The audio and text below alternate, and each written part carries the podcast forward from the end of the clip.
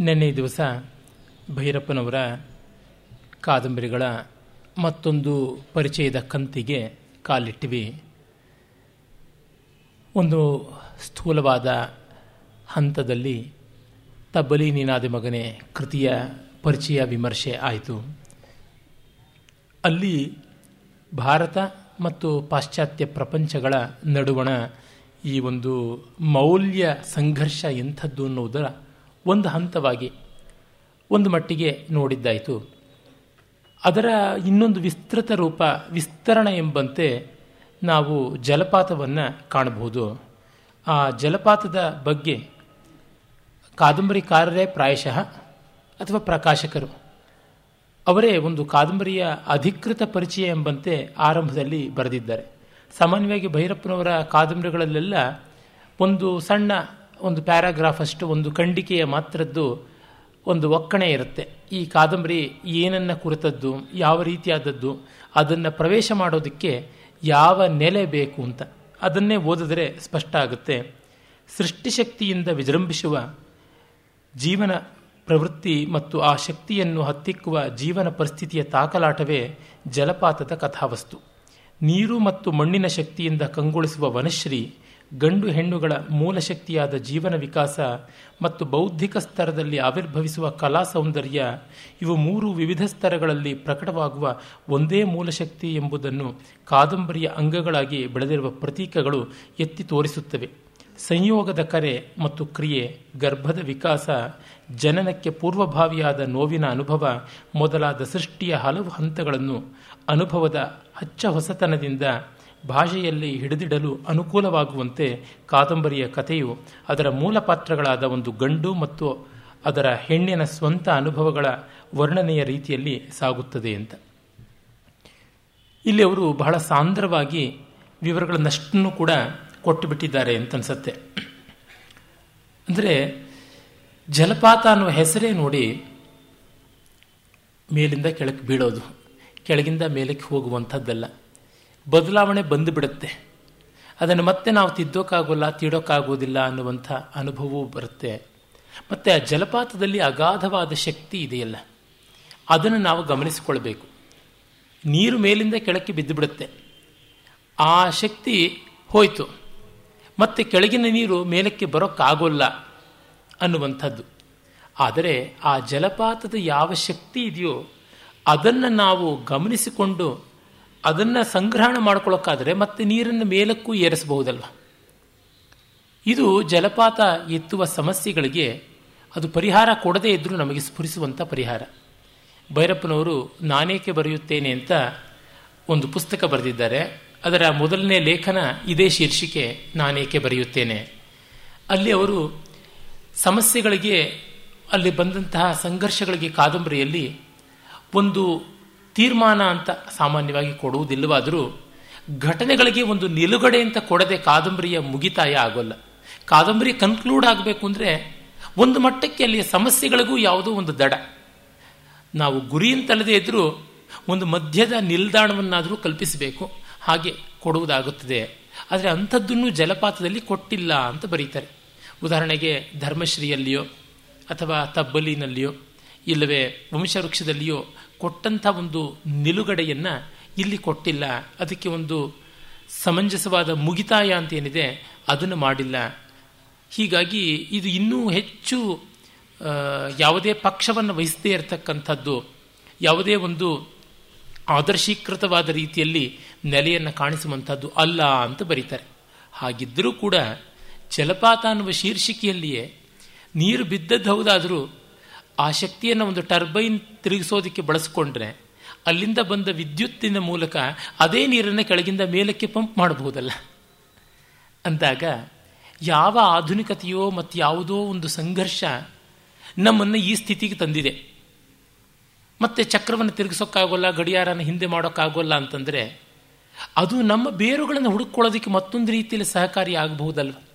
ಈ ಜಲಪಾತದ ನೀರನ್ನು ಮತ್ತೆ ಮೇಲಕ್ಕೆ ಎತ್ತೋಕ್ಕೆ ಹೋಗದೇ ಇರಬಹುದು ಹಾಗೆ ಎತ್ತುವಲ್ಲಿ ಪ್ರಯೋಜನ ಇಲ್ಲದೆ ಇರಬಹುದು ಆದರೆ ನಮ್ಮ ಸಂಪುಗಳಿಂದ ಓವರ್ ಟ್ಯಾಂಕ್ಗಂತೂ ಅದು ಪಂಪ್ ಮಾಡುವಂಥ ವಿದ್ಯುತ್ ಶಕ್ತಿಯಾಗಿ ಬಳಕೆಗೆ ಬರುತ್ತಲ್ಲ ಅಂತ ನೋಡಿದಾಗ ಪಾಶ್ಚಾತ್ಯರು, ವಿಶೇಷತಃ ಮೆಕಾಲೆ ಅವನು ನಮ್ಮ ಭಾರತ ದೇಶಕ್ಕೆ ಆಂಗ್ಲ ವಿದ್ಯಾಭ್ಯಾಸ ಕ್ರಮವನ್ನು ತಂದುಕೊಟ್ಟ ಅಂತ. ಅದರ ಒಳಿತು ಕೆಟಕಗಳು ನಮಗೆಲ್ಲ ಈಗ ಗೊತ್ತಾಗ್ತಾ ಇವೆ. ಆಗ ಅವನು we should have a race that is Indian only by blood and colour everything else should be European ಅನ್ನುವಂತೆ ಬರದ. ಹಾಗೆ ಮಾಡಬೇಕು ಅಂತ. ಅವರು ಪೂರ್ತಿ ತಮ್ಮ ಪರಂಪರೆಯನ್ನು ಮರೆತು ಬಿಡ್ತಾರೆ, ಹಾಗಾಗುತ್ತೆ ಅಂತ. ಆದರೆ ಅದಕ್ಕಿಂತ ಭಿನ್ನವಾಗಿ ಇಂಗ್ಲೀಷ್ನ ಓದ್ದವರು ತಮ್ಮ ಬೇರುಗಳನ್ನು ಕೆದಕೋದಿಕ್ಕೆ ಶುರು ಮಾಡಿದ್ರು. ಅದೇ ಇಂಗ್ಲೀಷ್ನ ವಿದ್ಯಾಭ್ಯಾಸದ ಫಲವಾಗಿಯೇ ವಿವೇಕಾನಂದರು ಹುಟ್ಟಿದ್ರು. ಗೋಪಾಲಕೃಷ್ಣ ಗೋಖಲೆ ಹುಟ್ಟಿದ್ರು. ತಿಲಕರು ಹುಟ್ಟಿದ್ರು. ಗಾಂಧಿ ಹುಟ್ಟಿದ್ರು. ಆನಂದ ಕುಮಾರ ಸ್ವಾಮಿ ಹುಟ್ಟಿದ್ರು. ಡಿ ವಿ ಜಿ ಹುಟ್ಟಿದ್ರು, ಬೇಕಾದಷ್ಟು ಜನ ಬಂದರು, ಅವರೆಲ್ಲ ಇನ್ನೂ ಅರ್ಥಪೂರ್ಣವಾಗಿ, ಅವರ ಹಿಂದಿನ ತಲೆಮಾರಿನವರುಗಳಿಗಿಂತಲೂ ಹೆಚ್ಚು ಅರ್ಥಪೂರ್ಣವಾಗಿ, ಗಾಢವಾಗಿ ಭಾರತೀಯ ಪರಂಪರೆಯನ್ನು ಅರ್ಥ ಮಾಡಿಕೊಂಡು ಪ್ರೀತಿಸಿದರು, ಅದರ ಉಜ್ಜೀವನಕ್ಕೆ ಜನ್ಮವನ್ನೇ ಮೀಸಲಿಟ್ಟರು ಅಂತ ನೋಡಿದಾಗ, ಜಲಪಾತ ಯಾವ ತರಹ ಮೇಲಕ್ಕೆ ಪಂಪ್ ಮಾಡುವಂತಹ ಜಲಪಾತ ಅಲ್ಲ, ಜಲೋದ್ಧಾರ ಕೂಡ ಆಗುತ್ತೆ ಅಂತ ಗೊತ್ತಾಗುತ್ತೆ. ಇದು ಈ ಕಾದಂಬರಿಯ ಶೀರ್ಷಿಕೆಯಲ್ಲಿ ಕಾಣತಕ್ಕಂಥ ಸ್ವಾರಸ್ಯ. ಮತ್ತೆ ಇನ್ನೂ ಒಂದು ಮುಖ್ಯವಾದ ಅಂಶ ಏನಂತಂದರೆ, ಭೈರಪ್ಪನವರ ಕಾದಂಬರಿಗಳಲ್ಲಿ ಕಲೆ ಅದರ ಚರ್ಮ ಆಗದೆ ರಕ್ತ ಮಾಂಸಗಳಾಗ್ಬಿಡತ್ವೆ ನರನಾಡಿಗಳಾಗ್ಬಿಡುತ್ತವೆ ಅಲ್ಲಿ ಪ್ರಸ್ಫುಟವಾಗಿ ಕಲೆ ಆ ಕಾರಣದಿಂದಲೇ ಕಾಣಿಸದೆ ಹೋಗ್ಬಿಡತ್ತೆ. ಆದರೆ ಜಲಪಾತ ಅವರ ಹಲವು ಕಾದಂಬರಿಗಳಲ್ಲಿ ತುಂಬ ಈ ದೃಷ್ಟಿಯಿಂದ ಗಣನೀಯವಾದದ್ದು. ಎದ್ದು ಕಾಣುವಂತೆ, ಆದರೆ ಅದರ ಅಂಗರಚನೆಗೆ ಒಂದಿಷ್ಟು ಹೊರಚ್ಚಾಗದಂತೆ ನಿಲ್ಲುವ ಕಲೆ ತೋರುತ್ತೆ. ಆ ಥರದ ಕಲೆಯ ಒಂದು ಅದ್ಭುತವಾದ ಅಭಿವ್ಯಕ್ತಿಯನ್ನು ನಾವು ಮಂದ್ರದಲ್ಲಿ ಕಾಣ್ತೀವಿ. ಹಾಗೆ ಸಾರ್ಥದಲ್ಲಿ ಕಾಣ್ತೀವಿ. ಇನ್ನು ಒಂದೆರಡು ಕಾದಂಬರಿಗಳಲ್ಲಿ ಹೇಳಬಹುದು. ಉದಾಹರಣೆಗೆ ಪರ್ವದಲ್ಲಿ ಕೂಡ ನಾವು ಕಾಣ್ತೀವಿ ಅಂತ ಅನ್ಬೋದು ಆದರೆ ಇಲ್ಲಿ ಜಲಪಾತದಲ್ಲಿ ಬಹಳ ಚೆನ್ನಾಗಿ ಇಷ್ಟು ಚಿಕ್ಕ ಗಾತ್ರದಲ್ಲಿ, ಸಣ್ಣ ಅಕ್ಷರದಲ್ಲಿ ಹಚ್ಚಾದಂತಹ ಇದು ಒಂದು ಇತ್ತೀಚಿನ ಆವೃತ್ತಿ ಯಾವುದಿದೆ? ಇಲ್ಲಿ ಸುಮಾರು ನೂರ ಎಪ್ಪತ್ತೈದು ನೂರ ಎಪ್ಪತ್ತಾರು ಪುಟಗಳಷ್ಟು ಕಾದಂಬರಿ. ಅದರೊಳಗೆ ಈ ಮಟ್ಟದ ಕಲಾತ್ಮಕತೆಯನ್ನು ಅವರು ತಂದಿದ್ದಾರೆ. ಮತ್ತು ಅದನ್ನೆಲ್ಲವನ್ನು ಎರಡು ಪಾತ್ರಗಳ ಮೂಲಕವೇ ಮಾಡಿಸಿದ್ದಾರೆ. ಇದರಿಂದ ಕಾದಂಬರಿಯ ಚೌಕಟ್ಟು ಚಿಕ್ಕದಾಯಿತು ಅಂತ ಅಂದುಕೋಬಹುದು. ತೊಂದರೆ ಇಲ್ಲ. ಆದರೆ ಒಳಗಿರುವ ಚಿತ್ರ ಮಾತ್ರ ಬಹಳ ವಿವರವಾದದ್ದು. ಚೌಕಟ್ಟು ಚಿಕ್ಕದಿರಬಹುದು ಆದರೆ ಚಿತ್ರ ಒಂದು ಮಿನಿಯೇಚರ್ ಪೇಂಟಿಂಗ್ ಆಗಿ ಎಷ್ಟೋ ವಿವರಗಳನ್ನು ಒಳಗೊಂಡದ್ದಾದರೆ ನಾವು ಅದನ್ನು ಸಣ್ಣದು ಅಂತ ಹೇಳೋದಕ್ಕೆ ಸಾಧ್ಯವ. ಎರಡೇ ಪಾತ್ರಗಳ ಮೂಲಕ ಘಟನೆಯನ್ನು ನೋಡ್ತಾ ಇರ್ತಕ್ಕಂಥದ್ದು ಅಂತ ಒಪ್ಕೊಂಡ ಮೇಲೆ ಬೇರೆ ಬೇರೆ ವಿವರಗಳು ಬರೋಕ್ಕೆ ಸಾಧ್ಯ ಇಲ್ಲ ಅಂದರು ಎರಡು ಪಾತ್ರಗಳು ಜಗತ್ತನ್ನೆಲ್ಲ ಕಾಣಬಹುದಲ್ಲ. ಈ ಎರಡು ಕಣ್ಣಿಂದ ಇಡೀ ವಿಶ್ವವನ್ನು ನಾವು ಕಾಣ್ತೀವಿ ಅಂದರೆ ಎರಡು ಪಾತ್ರದ ಮೂಲಕ ಅದು ಯಾಕೆ ಕಾಣಬಾರ್ದು. ಮರಾಠಿಯ ಶ್ರೇಷ್ಠ ಕಾದಂಬರಿಕಾರ ವಿ ಎಸ್ ಖಂಡೇಕರ್ ಅವರ ಯಯಾತಿ ಅತ್ಯದ್ಭುತವಾದ ಕಾದಂಬರಿ. ಅಲ್ಲಿ ಮೂರೇ ಪಾತ್ರಗಳ ಮೂಲಕವಾಗಿ ಇಂಥ ಒಂದು ಮೂರು ಲೋಕಗಳನ್ನು ನಿರ್ಮಾಣ ಮಾಡಿದ್ದಾರೆ ಅಂತ ನೋಡಿದಾಗ ಆಶ್ಚರ್ಯಕಾರಿಯಾದ ಬೆಳವಣಿಗೆ, ತುಂಬ ಅಮೇಯವಾದದ್ದು ಅದರ ಸತ್ವ ಅಂತ ಗೊತ್ತಾಗುತ್ತೆ. ಇಲ್ಲಿ ಹಾಗೆ ವಸುಂಧರ ಒಂದು ಸ್ತ್ರೀ ಪಾತ್ರ, ಅವಳು ಶ್ರೀಪತಿಯ ಹೆಂಡತಿ. ಆಕೆ ಸ್ವಲ್ಪ ಮಟ್ಟಿಗೆ ಸಂಗೀತ ಅಭ್ಯಾಸ ಮಾಡಿದವಳು. ಒಳ್ಳೆಯ ಸಂವೇದನಶೀಲೆ. ಅವಳ ಗಂಡ ಶ್ರೀಪತಿ ಅವನು ಪ್ರೊಫೆಷನಲ್ ಆರ್ಟಿಸ್ಟ್ ಚಿತ್ರಕಾರ, ವೃತ್ತಿಪರ ಚಿತ್ರಕಾರನಾದವನು. ಆ ವೃತ್ತಿ ಪ್ರವೃತ್ತಿಗಳ ಸಂಘರ್ಷ, ನಾವು ನಮ್ಮ ಮನೋಧರ್ಮದಂತೆ ಬರೀಬೇಕು ಅಂತ ಅಂದ್ಕೋತೀವಿ, ಆದರೆ ಅವಕಾಶ ಸಿಗೋದಿಲ್ಲ. ಎಷ್ಟೋ ಬಾರಿ ಹಾಗಾಗುತ್ತೆ. ಪ್ರೊಫೆಷನ್ ಅಂತ ಮಾಡಿಕೊಳ್ಳದೆ ಇದ್ದಾಗಲೂ ಕೂಡ, ನಿಮಗೆ ಅವಕಾಶವೇ ಬರದೇ ಇದ್ದಾಗ ಏನು ಮಾಡಬೇಕು? ಉದಾಹರಣೆಗೆ ಹೇಳ್ತೀನಿ, ನನ್ನ ರುಚಿ ಕಾವ್ಯವನ್ನು, ಸಾಹಿತ್ಯವನ್ನು ಹೆಚ್ಚು ಜನರಿಗೆ ತಿಳಿಸಬೇಕು, ಹೇಳಬೇಕು ಅಂತ. ಸಂಸ್ಕೃತ ಸೇರಿದಂತೆ ನನಗೆ ಇಷ್ಟ ಇರತಕ್ಕಂಥ ಬಲ್ಲಂತ ಹಲವು ಭಾರತೀಯ ಭಾಷೆಗಳ ಕಾವ್ಯ ಸ್ವಾರಸ್ಯವನ್ನು ಹೇಳಬೇಕು ಅಂತ. ಆದರೆ ತುಂಬ ಜನ ಕೇಳೋಕ್ಕೆ ಇಷ್ಟಪಡೋರು ವೇದಾಂತವನ್ನು. ಕೆಲವೊಮ್ಮೆ ನನಗೆ ವೇದಾಂತವನ್ನು ಹೇಳುವಾಗ ಬೇಸರ ಆಗುತ್ತೆ. ಇದೇ ವೇದಿಕೆಯಲ್ಲಿ ಬೈದೂ ಇದ್ದೀನಿ. ಈಚೆಗಷ್ಟೇ ಭಾಗವತದ ಬಗ್ಗೆ ಮಾತನಾಡುವಾಗ ಒಂದು ಮಾತನ್ನು ಹೇಳಿದ್ದೆ. ಗಾಥಾ ಸಪ್ತಶತಿಯನ್ನು ಕೇಳೋದಕ್ಕೆ ಜಾಸ್ತಿ ಜನ ಬರಲಿಲ್ಲ. ಭಾಗವತ ಕೇಳೋಕ್ಕೆ ಬಂದಿದ್ದೀರಾ? ನಿಮಗೆ ಡೈರೆಕ್ಟಾಗಿ ಮಲ್ಟಿಪಲ್ ಎಂಟ್ರಿ ವೀಸಾ ಸಿಕ್ಬಿಡುತ್ತೆ ಅಂತ ಅಂದುಕೊಂಡಿದ್ದೀರಾ? ವೈಕುಂಠಕ್ಕೆ ಎನ್ನುವ ಮಾತು ಹೇಳಿದ್ದೆ. ನನ್ನ ಸ್ನೇಹಿತ ಡಾಕ್ಟರ್ ಶಂಕರ್ ಹೇಳಿದ್ದ, ನೀವೊಂದು ಕಂಡೀಷನ್ ಹಾಕಬೇಕಿತ್ತು. ಗಾಥಾ ಸಪ್ತಶತಿಗೆ ಬರದೇ ಇದ್ದವರಿಗೆ ಭಾಗವತಕ್ಕೆ ಪ್ರವೇಶವಿಲ್ಲ ಅಂತ ಅಂತ ಹೇಳಿ. ಅವನು ನನ್ನ ಜಾತಿಯವನೇ. ಅಂದರೆ ವೃತ್ತಿಯಾಗದೇ ಇದ್ದಾಗ ಕೂಡ ಅವಕಾಶವೇ ಬರದೇ ಇದ್ದಾಗ ಏನು ಹೇಳಬೇಕಾಗುತ್ತದೆ? ಇದು ಶ್ರೀಪತಿಗಿರ್ತಕ್ಕಂಥ ಸಂಕಟ. ಅವನು ಮತ್ರಾನಿ ಅಂತ ಒಬ್ಬ ಆರ್ಟ್ ಡೈರೆಕ್ಟರ್. ಕಲೆ ಈ ಥರ ಇರಬೇಕು, ಆ ಥರ ಇರಬೇಕು ಅಂತ ನಿರ್ದೇಶನ ಮಾಡ್ತಕ್ಕಂಥವ್ರು ಒಂದು ಕಂಪನಿ. ಆ ಕಂಪನಿಗೆ ಬೇರೆ ಬೇರೆ ಕಂಪನಿಗಳಿಂದ ಅಡ್ವರ್ಟೈಸ್ಮೆಂಟ್ಗೆ ಮತ್ತೊಂದಕ್ಕೆ ಎಲ್ಲದಕ್ಕೂ ಚಿತ್ರಗಳು ಬೇಕಾಗ್ತಾ ಇರ್ತವೆ. ಇದೆಲ್ಲ ಪ್ರಾಯಶಃ ಐವತ್ತು, ಐವತ್ತ ಐದನೇ ಇಸ್ವಿ ಆ ಆಸುಪಾಸಿನಲ್ಲಿ ಅಂದರೆ ಇಪ್ಪತ್ತನೇ ಶತಮಾನದ ಐದು, ಆರನೇ ದಶಕಗಳಲ್ಲಿ ನಡೆದಂಥ ಘಟನೆಯಾಗಿ ತೋರುತ್ತೆ. ಸ್ವಾತಂತ್ರ್ಯ ಬಂದು ಒಂದು ಎಂಟತ್ತು ವರ್ಷಗಳಾಗಿರೋಂಥದ್ದು ಆಗಿನ ಹದ, ಆಗಿನ ಸಂದರ್ಭ, ನೆಹರು ಯುಗ. ನೆಹರು ಯುಗ ಪೀಕಲ್ಲಿದ್ದಂಥ ಕಾಲದ್ದು ಅಂತ. ಯಾಕೆ ಈ ಮಾತು ಹೇಳ್ತಾ ಇದ್ದೀನಿ ಅಂದರೆ ಭೈರಪ್ಪನವರ ಕಾದಂಬರಿಗಳಲ್ಲಿ ಅವರು ಆ ಕಾಲದ ದೇಶದ ಆವರಣ ಕೊಡ್ತಾರಲ್ಲ, ತುಂಬ ವಿಶಿಷ್ಟವಾದದ್ದು. ಅದನ್ನೆಲ್ಲ ಅವರು ಅದೇ ಹದದಿಂದ ಗಮನಿಸಿಕೊಂಡು ನೋಡಿದಾಗ ಆ ರಸ ಬರೋದಕ್ಕೆ ಸಾಧ್ಯ. ಇಲ್ಲದೇ ಇದ್ದರೆ ಹಾಗಾಗುವಂಥದ್ದಲ್ಲ. ಉದಾಹರಣೆಗೆ, ಅವರ ಗೃಹಭಂಗ ಕಾದಂಬರಿಯನ್ನು ಕಾಸರವಳ್ಳಿಯವರು, ಅದು ಸ್ವಾತಂತ್ರ್ಯ ಪೂರ್ವದ ಕಾದಂಬರಿ, ಆ ಕಾಲ. ಕಾದಂಬರಿ ಬರೆದದ್ದು ಸ್ವಾತಂತ್ರ್ಯೋತ್ತರವಾದರೂ ಕಾದಂಬರಿಯ ಕಾಲ ಸ್ವಾತಂತ್ರ್ಯ ಪೂರ್ವದ್ದು ಆದರೆ ಅದನ್ನು ಸ್ವಾತಂತ್ರ್ಯೋತ್ತರ ಅನ್ನುವಂತೆ ಮಾಡಿಕೊಂಡಿದ್ದಾರೆ. ಹಾಗೆ ಮಾಡಿಕೊಂಡ ತಕ್ಷಣ ಸಂದರ್ಭಗಳು ಬದಲಾಗ್ಬಿಡುತ್ತೆ. ವರ್ತಿಸುವ ರೀತಿ ಬೇರೆ ಆಗತ್ತೆ. ಈಗ ನೋಡಿ ಸ್ವಾತಂತ್ರ್ಯ ಪೂರ್ವದಲ್ಲಿ ಇದ್ದಂಥ ಒಂದು ಪಾತ್ರ ವರ್ತಿಸುವುದಕ್ಕೂ, ಅದೇ ಪಾತ್ರ ಸ್ವಾತಂತ್ರ್ಯೋತ್ತರದಲ್ಲಿ ವರ್ತಿಸುವುದಕ್ಕೂ ತುಂಬ ವ್ಯತ್ಯಾಸ ಇರುತ್ತೆ. ಈಗ ಯಾರೋ ಒಬ್ಬರು ತಾವು ಸ್ವಾತಂತ್ರ್ಯ ಪೂರ್ವದಲ್ಲಿದ್ದವರು ಇಪ್ಪತ್ತನೇ ವಯಸ್ಸಿನಲ್ಲಿ ಏನೋ ಇದ್ದಂಥವರು, ಅದೇ ಕ್ಯಾರೆಕ್ಟರ್ನ ಒಂದು ಐವತ್ತು ವರ್ಷ ಮುಂದೆ ಇಪ್ಪತ್ತನೇ ವಯಸ್ಸಿಗೆ ತಂದಿಟ್ಟರೆ ಮಡಿ ಮೈಲಿಗೆ ಕಲ್ಪನೆಯೇ ಬೇರೆ ಇರುತ್ತೆ, ಶ್ಲೀಲ ಅಶ್ಲೀಲತೆಯ ಕಲ್ಪನೆಯೇ ಬೇರೆ ಇರುತ್ತೆ, ಸಭ್ಯತೆ ಅಸಭ್ಯತೆಯ ಕಲ್ಪನೆಯೇ ಬೇರೆ ಇರುತ್ತೆ. ಹೀಗಾಗಿ ಕಾದಂಬರಿಯ ಎಷ್ಟೋ ವಿವರಗಳು ಅಬ್ಸರ್ಡ್, ರಿಡಂಡೆಂಟ್, ನಾನ್ಸೆನ್ಸ್, ಅಸಂಗತ, ಅಪ್ರಸ್ತುತ, ಅಸಂಬದ್ಧ ಅಂತ ಅನಿಸ್ಬಿಡುತ್ತೆ. ಇದು ಕಾಸರವಳ್ಳಿಯವರಂಥವರಿಗೆ ಗೊತ್ತಾಗಲಿಲ್ವಾ ಅಂತ ನನಗೆ ಆಶ್ಚರ್ಯ ಆಗುತ್ತೆ. ಅಲ್ಲಿ ಗೃಹಭಂಗದಲ್ಲಿ ಗಂಗಮ್ಮ ಮಡಿ ಹೆಂಗಸು. ಇಲ್ಲಿ ಇವರಿಗೆ ಮಡಿ ಹೆಂಗಸನ್ನು ತರೋಕ್ಕಾಗಲಿಲ್ಲ.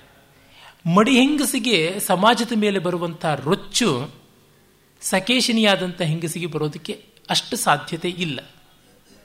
ಅಲ್ಲಿಂದ ಶುರುವಾಗುತ್ತೆ. ಮತ್ತೆ ಒಂದು ಐವತ್ತು ವರ್ಷಗಳ, ಮೂವತ್ತು ವರ್ಷಗಳ ಅಂತರ ಅನ್ನೋದು ಎಷ್ಟೋ ಆಲೋಚನೆಯನ್ನು ಬದಲಾವಣೆ ಮಾಡುತ್ತೆ.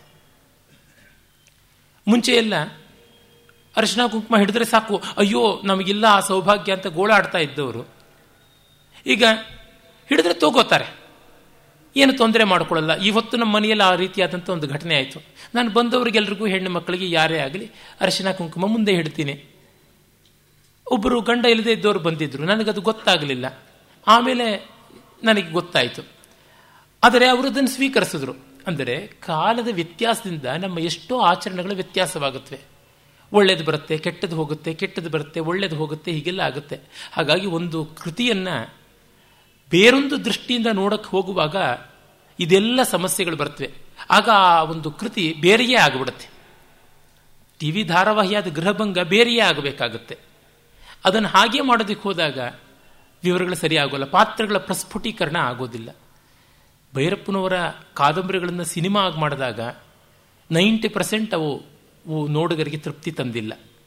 ಕಾರಣ ಇಷ್ಟೇ ಭೈರಪ್ಪನವರಷ್ಟು ಸಾಂದ್ರವಾಗಿ ನಿರ್ದೇಶಕರು ಆ ವಿವರಗಳನ್ನು ಅಂತರಂಗಕ್ಕೆ ತಂದುಕೊಳ್ಳಿಲ್ವೋ?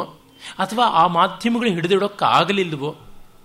ಅಥವಾ ನೋಡಗರಾದ ನಮಗೆ ಕಾದಂಬರಿಯದೇ ಒಂದು ಪ್ರಭಾವ ಜಾಸ್ತಿ ಆಯಿತು? ಏನು ತಿಳಿಯುದು. ಅಂದರೆ ಒಂದು ಕಲೆಯ ಅನುವಾದ ಎಷ್ಟು ಕಷ್ಟ ಇದೆ ಅಂತ. ನಿಜವಾದ ಕಲೆಯ ಒಳ್ಳೆಯ ಅನುವಾದ ಅಂತ ಅನ್ನೋದು ನಿಜವಾದ ಸರ್ಜನಶೀಲವಾದ ಕ್ರಿಯೇಟಿವ್ ವರ್ಕೇ ಆಗುತ್ತೆ. ಅದು ಬೇರೊಂದು ರೀತಿಯಲ್ಲಿ ಇರೋದಕ್ಕೆ ಸಾಧ್ಯ ಇಲ್ಲ ಅಂತ ಗೊತ್ತಾಗುತ್ತೆ. ಹಾಗೆಯೇ ಇವನು ವೃತ್ತಿಪರ ಕಲಾವಿದ. ಆದರೆ ವೃತ್ತಿಯಂತೆ ಮಾಡೋದಕ್ಕೆ ಇಷ್ಟ ಇಲ್ಲ ಹೊಟ್ಟೆಪಾಡು ನಡೆಯುವಂತೆ ಇಲ್ಲ ಬೇರೆ ಅವಕಾಶ ಇಲ್ಲ. ತಾನು ಬರೀತೀನಿ ಅಂತಂದರೆ ಬರೆಯೋದಕ್ಕೆ ಆಗೋದಿಲ್ಲ. ಆ ಸಂದರ್ಭದಲ್ಲಿ ಅವನು ತನ್ನ ಫ್ರಸ್ಟ್ರೇಷನನ್ನು ಹಲವು ಕಡೆ ತೋರ್ ತೋರಿಕೊಳ್ಳಬೇಕು, ತೋಡಿಕೊಳ್ಳಬೇಕು. ಅದೇನು, ಒಂದು ಕಡೆ ಅವರೇ ಹೇಳ್ತಾರೆ, ನಿಜವಾದ ಸೃಷ್ಟಿ ಅನ್ನೋದಕ್ಕೂ ಹುಸಿಯಾದ ಸೃಷ್ಟಿ ಅನ್ನೋದಕ್ಕೂ ಇದೇ ವ್ಯತ್ಯಾಸ ಅಂತ. ಹುಸಿ ಸೃಷ್ಟಿ ರೂಪಾಂತರ ಆಗುತ್ತೆ. ನಿಜವಾದ ಸೃಷ್ಟಿ ಅಂತಕ್ಕಂಥದ್ದು ಸಾಕ್ಷಾತ್ಕಾರ ಆಗುತ್ತೆ ಅಂತ. Original creation is realisation while false creation is modification or metamorphosis ಅಂತ. ಅದ್ಭುತವಾದಂಥ ವಾಕ್ಯ.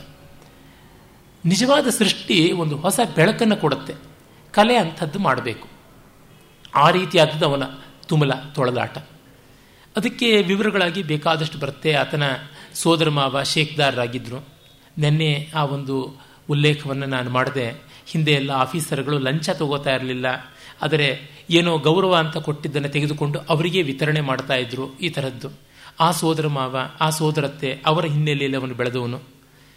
ಮತ್ತೆ ಸೋದರ ಮಾವನ ಮಗ ಸುಬ್ಬು ಅಂತ ಅವನು ಲಂಚ ತಗೋತಿರ್ತಾನೆ. ತಂದೆ ಹೇಳ್ತಾರೆ ಸುಬ್ಬು, ನೀನು ಲಂಚ ತಗೋತಿದ್ಯಾ ಅಂತ. ನೀನು ಮಾತ್ರ ತಗೊಳ್ಳಿಲ್ವಾ?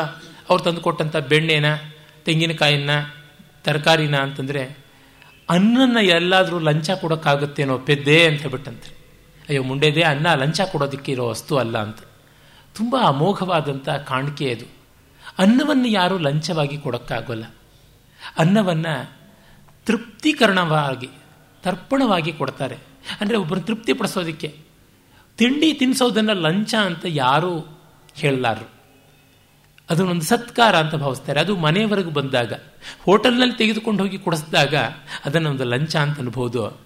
ಮನೆಗೆ ಬಂದವನಿಗೆ ಊಟ ಹಾಕಿದಾಗ ಒಂದು ಲಂಚ, ಮನೆಗೆ ಒಂದೊಂದು ತರಕಾರಿ ತಂದಿಟ್ಟಾಗ ಲಂಚ ಅಂತಂದರೆ ಅದು ನಡೆಯುವಂಥದ್ದಲ್ಲ. ಆತಿಥ್ಯದ ರೀತಿಯಲ್ಲಿ ಅದು ಹೋಗುವಂಥದ್ದು. ಅಂದರೆ ಈ ಆಧುನಿಕತೆಯ ಪರವರ್ಷ ನಿಂತದ್ದು ಅಂದರೆ ಕ್ಯಾಶ್ ಆರ್ ಕೈಂಡ್ ಒಂದೇ ಅಲ್ವಾ? ನೀನು ಅಕ್ಕಿನ ಮಾರ್ಕೊಂಡ್ರೆ ಆ ಮಾತನ್ನು ಕೇಳ್ತಾನೆ.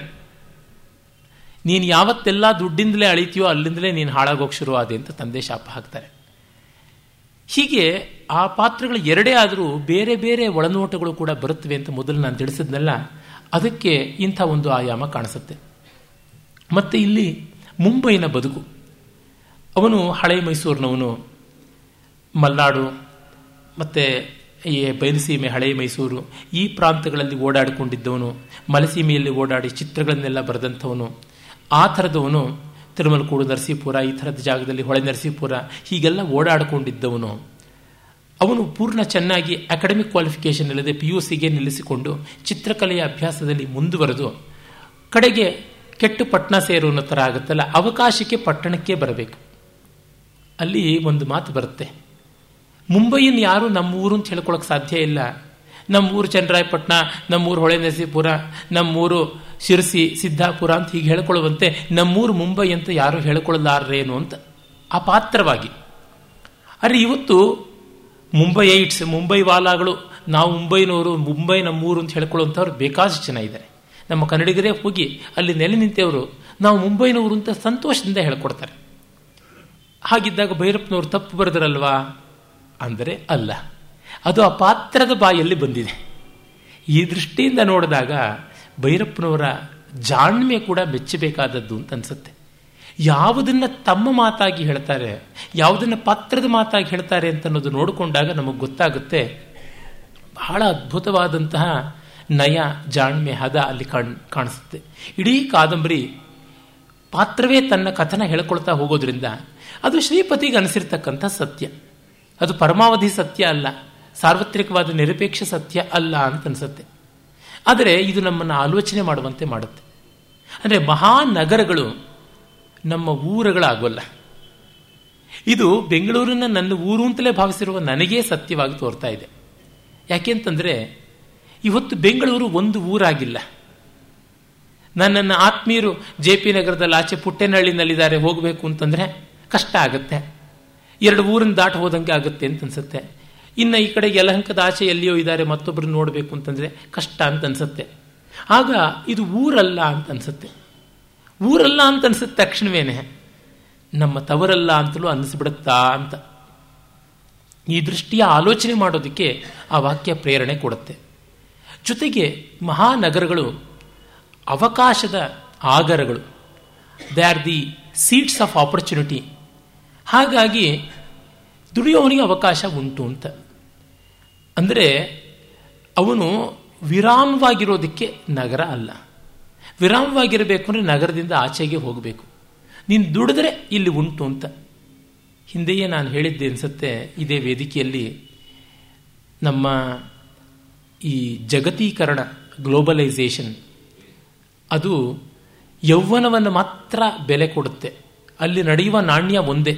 It's the currency of youth ಮುಪ್ಪಿನ ನಾಣ್ಯಕ್ಕೆ, ನಡುವಯಸ್ಸಿನ ನಾಣ್ಯಕ್ಕೆ, ಬಾಲ್ಯದ ನಾಣ್ಯಕ್ಕೆ ಬೆಲೆ ಇಲ್ಲ. ಮುಪ್ಪು ಯೌವನದ ಮುಖವಾಡ ಹಾಕಿಕೊಂಡು ಹೋಗಬೇಕು.